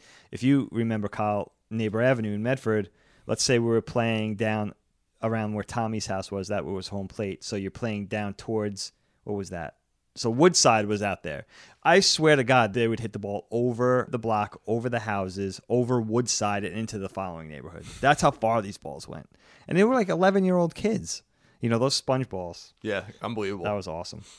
And the handballs. Turns out golf balls were not meant to be hit with aluminum baseball bats. Catching fireflies or burning ants? with I a never burned. magnifying- I never did the burning ants thing, I remember doing that. but I did catch fireflies. Yeah. Catching fireflies was fun. And I'm not saying that you were wrong in burning the ants. I think No, lot of I people remember do that. I just that, never though. did it. I remember going through a big phase where we were doing the magnifying glass thing. This actually works? Yeah, it's a little cruel. When you think It's about it. pretty- You're like incinerating them. Yeah, absolutely. It's mean as shit. Okay, tag or hide and seek? Ghost in the graveyard. Oh, well done. I forgot about Ghost in the Or what we would start calling it when we got older. What was the other name for it? Manhunt. Oh, Manhunt. My kids play Manhunt in the neighborhood. See, my kids still play Manhunt. The older kids in the neighborhood. Our in our neighborhood, in I get Brookha- frightened to death, but on, no, Marie, and on Marie Court in Brookhaven, Manhunt was fucking serious. It would, always would happen when Tim would have a party. Oh, Like okay. you know how they used to have a lot of parties there, like Yeah, family and they friends did. would come They over. They had like a few parties a summer, and Yeah. they would invite us, and would, and then everyone would kind of wait until dusk, and like the kids would kind of gathered, or kids you never saw before, kids you never see again. The only safe spots were like the six stoops of the six houses. I know. Isn't that? There were six houses in our. We had like a huge Six- there was cul-de-sac, and there were six six houses, and it was just the stoops were safe, and everything else was like fair game, and people would be gone for hours. You know, I loved I loved Ghost in the Graveyard. That's dude. awesome. I forgot about calling it Ghost in the Graveyard. That's awesome. That's fun. Yeah, those are good memories. Just staying out all night. Duck, duck, goose, or heads up, seven up. I don't know that I ever really actually played Duck Duck Goose. No, No. So Not I'll go even- heads up, seven up. heads up, seven up was so fun. Hot dog or hamburger? Hamburger. Although I didn't come, I like hot dogs. I did not come around to the hot dog until I was an adult. I always felt like the hamburger was so superior. Yeah, it that it's like, why would you ever want a hot dog if you can have a hamburger? I think the hot dog you have second, if you have room after Sure. the cheeseburger, right? I right? say you have two cheeseburgers. Oh, that. Touche. Yeah. And if you're like me, you can get it on an everything bagel at the diner. I was quite taken by that combination. Never heard of that. Good. We'll bring it home. Hamster or goldfish? Goldfish. My friends had hamsters, but I never had one, and Never I never a really wanted one. I don't want mammals unless they're cats or dogs. The the. but I had I had multiple fish that you know, mom as an adult told me that I was like, man, I had goldfish that lasted for years, and mom would be like, I just replaced them that like literally seven thousand times. I had Destro, I had Cobra Commander, Oh, I'm, God, I remember Destro. I had Doctor Mindbender, and then I started when I was older, and I knew it was funny when I was in middle school. I named them like Cloud Car Pilot and like all these weird things, you know. First of all, Dr. Mindbender might be the best name for a goldfish. ever. Yeah, I think the three of them were Cat Cobra Commander, which is an amazing name, Destro, and Doctor Mindbender. I were don't know if fish. anyone's ever going to beat that. That's too good. Now, I'm interested in this one with you, Kyle. Wait, wait, real quick up. before you go. Yeah, Wouldn't, yeah. wouldn't Mindbender be a great name for like a cat or a dog too? Especially a cat. I Like think you got to have the doctor in there. yeah, well, yeah, you, you- I think a cat, a perfect cat name would be Doctor Mindbender. Absolutely. Please do that. we'll just forget all that. Lola Russian Mindbender. That's you can't go wrong with Dr. Mindbender. That's amazing. Anyway, sorry. Go ahead. I don't know how you're to answer this because you're not a sweets guy, but I'm interested. Ice cream cone or snow cone? I don't like snow cones. I would go with ice cream cone. Ice I. I like vanilla ice cream. Oh, you do? Yeah, vanilla ice cream with whipped cream or nuts or sprinkles. I'm totally fine with that. Oh, okay. I would never know- like go out of my way for it, but I'll Never eat it. seen you eat ice cream in my life. I mean, a lot of that reminds me of Ground Round, which is a whole nother Ah, series of memories. yeah. It was a real treat when we would go to this restaurant chain on Long Island. I think they were in Connecticut and New Jersey, maybe yeah, too. they were around. I don't know that they exist anymore, but we used to go to Ground Round on Fridays, like maybe once a month or something like that. And it was a real, like when my dad was home, it was a real treat. They had like a Neo Geo machine and the Simpsons arcade game and all Yeah. that. You'd always go, you couldn't make reservations. It was always packed. So like you would have to go and wait for your table. But once you sat down, then they served you popcorn. They served the table popcorn. Then you would order your entrees, and at the you would get ice cream sundaes at the end of dinner, like if you wanted dessert in these plastic baseball hats. Yeah. And we had like so many of them, and you wouldn't get like Yankees or Mets. You would get like Whoever. whoever, and it was kind of cool. It was exciting. I, I remember getting a Phillies one with that so old many. like magenta Phillies logo. Yeah, yeah, yeah. And I remember, you know, I remember getting like a Mets one and being like, I want Yeah, this. Yeah, the Mets one. But you kept them, and I remember them being in the basement, like all next to each other. We And, had a bunch. Yeah, we. I think we probably almost had a complete collection, but I don't. Probably. We didn't have the expansion teams or anything like that. But yeah, we, yeah, I remember that. So anyway, That was cool. That's a good memory. I used to love that place. Okay, snowball fight or snowman? snowball fight. The winter of 2000, I think it was, and the 2001 was really bad on the island. And I remember my friends Mike and Cody and me and Brian built this ma- major snowman in the middle of the road. No one was going anywhere, and Right, then a right. school bus came and just fucking plowed right through it. I'll never like I'll never forget it as long as I live. You know how like dad lives on that little hill that goes down? Yeah. Like it was a big snowman. It was like this imposing thing or whatever. But I remember this. I remember we were just sitting there. and This bus just came and fucking plowed right into it. Do you think he saw it? I'm sure he must have. he just He was right just like, it. "Fuck this shit," you know, like ran the snowman over. That makes it. That would have been amazing. I would have thought that was hysterical. we were in 11th grade at the time or something like we definitely thought that that was funny That's hilarious. Who's driving the bus, PJ? That's so weird. All right, let's wrap it up. 25 degrees outside or 95 degrees outside? 25 degrees definitely You're going for the colder. i That's hate your I hate roots. the heat dude because you can adjust it is so much easier to adjust to cold than it is to adjust to heat uh, some people listening to this that are canadian or live in new, new england or whatever know what it is to live in that climate i lived in i lived in maine i lived in new hampshire i lived in boston for five years you want to see a fucking winter Yeah. an urban winter go to boston Perpetual cold also. Like it was comical, dude. And when you live in those environments, you just learn how to adapt. I mean, I'm telling you, Northeastern was so cold that there were tunnels underneath all the buildings. You never had to go outside unless you had to like cross Huntington Avenue to go like to dorms or any, anything like that. It was so cold. It wasn't even funny. So when you learn how to live in that, I mean, and go to Montreal or Toronto, No, it and, you- makes and, and sense. it's like not even fucking cute, makes total. you know. But you can. It's so easy as long as you have a jacket. Like you layer up enough and it's fine. right. But man, if it's 95 degrees out, good luck. All right, Kyle, last one. You making money as a kid lemonade stand or chores? I did both, but I would I would go with chores. It was a reliable thing. I remember dad would give me twenty dollars to mow the lawn. I think I got ten dollars for like, you know, doing the baseboards and dusting. I was all about I never it always bothers me, especially with Dana and Allie, when they say how spoiled I was. I don't really agree with that at all. I don't agree with that. I know they say it a lot to bust my balls, and I, I was certainly more spoiled than you guys. By the way, you guys had a normal childhood and I didn't. So that might have something to do with that as well Might have a little bit to do with it. but I never really expected to just get money. I did expect that if I wanted to work, I would be able to work and get money. Right, So right, like there were things where dad would be like, I have nothing for you to do and I have no money to give you.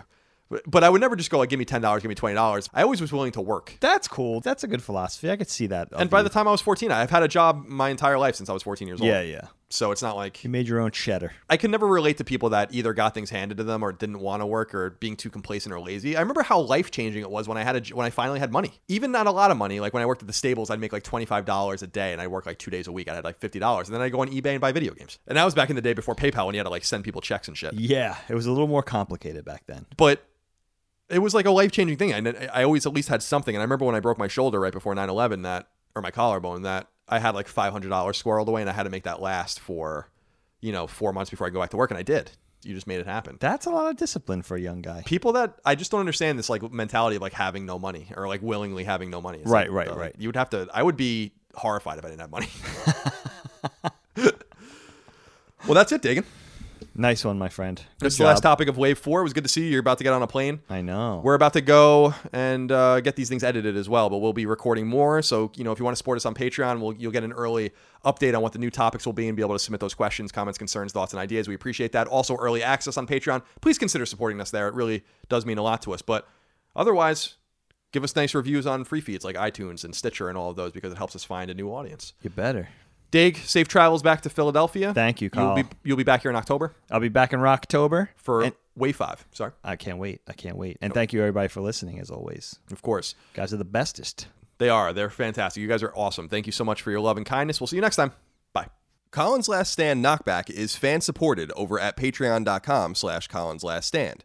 The following names are at the producer level or higher on Patreon, and I want to thank you from the very bottom of my heart for your incredible kindness and generosity. Martin Beck, Fred Bentz, Michael Betts, Eric Bishop, David Blodel, Mark Boggio, Spencer Brand, Isaac Brewer, Lennon Brixey, Matthew Brousseau, Josh Bushing, Austin Bullock, Andrew Burkhart, Dylan Burns, Alex Cabrera, Brian Cacciatolo, Will Caldwell, Jason Camargo, Luis Cancato, William O'Carroll, Matthew Carter, William Cashel, Brian Chand, Travis Chandler, Sean Chandler, Kenneth Char, David Chestnut, Steve Clifford, Simon Conception Jr., Brad Cooley, Cutter Crow, Nick Cummings, Daniel Diamore, Daniel Delanikos, Travis Depew, Mitchell Durkash, David Ellis, Albert Escobar, Brian Fink, Joe Finelli, Eric Finkenbeiner, Stefano Fontana, Photios Frangos, Connor Gazian, Alexander Gates, Michael Gates, Salem Ghanem Al Ghanem, Daniel Glassford, Tyler Goodwin, David S. Graham, Josh Gravelick, Ryan Greenwood, Miranda Grubba, Andres Guzman, Tyler Harris, Asa Haas, Azan Isa Al Raisi, Josh Yeager, Paul Joyce, Greg Juliffs, Jeremy Key, John Klott, Kevin Komaki, Taylor Christian Laudrin, Christian Larson, Jackson Lastuka, Donald Laws, Joe Lawson, Don Q. Lee, Ashlyn Lee, Anthony Lencioni, Patrick Leslie, Dustin Lewis, Keith Adrian Lewis, Chad Lewis, Mark Liberto, Aaron Litwiller, Lewin Ray Loper, Josh M., Ryan T. Mandel, Joe McPartland, Wyatt McVeigh, Albert Miranda, Patrick Malloy, Betty Ann Moriarty, Abe Mukhtar, Brian Nietzsche, Josh Netzel, Adam Nix, Brian Ott, Jorge Palomino, Todd Paxton, Brendan Peavy, Marius Scarson Peterson, Enrique Perez, Eric A. Peterson, Jason Pettit, Lawrence F. Prokop, Eric R. Pryor, Michael Renner, Peter Reynolds, Jonathan Rice, Toby D. Riemenschneider, Austin Riley, Ramon Rodriguez Jr., Petro Rose, A.G. Rowe, Matthew Savoy, John Schultz, Chris Schaefer, Toby Shootman, Riley Smith, Gerard Stewave, Stephen Summingut, Ahmad Tamar, Ben Thompson, Carl Tolman, Tam Tran, Dan Vale, Adam Van Kuren, Oakley Waldron, Justin Wagaman, Dade Michael Edward Went, Mike Wayant, Tyler Woodall, Corey Wyatt, Tony Zaniga, Casual Misfits Gaming, Supershot ST, Mad Mock Media, Beric, Mubarak, Richter86, Dav9834, Chris, Wyatt Henry, Donk 2015, and Random Guy Radio.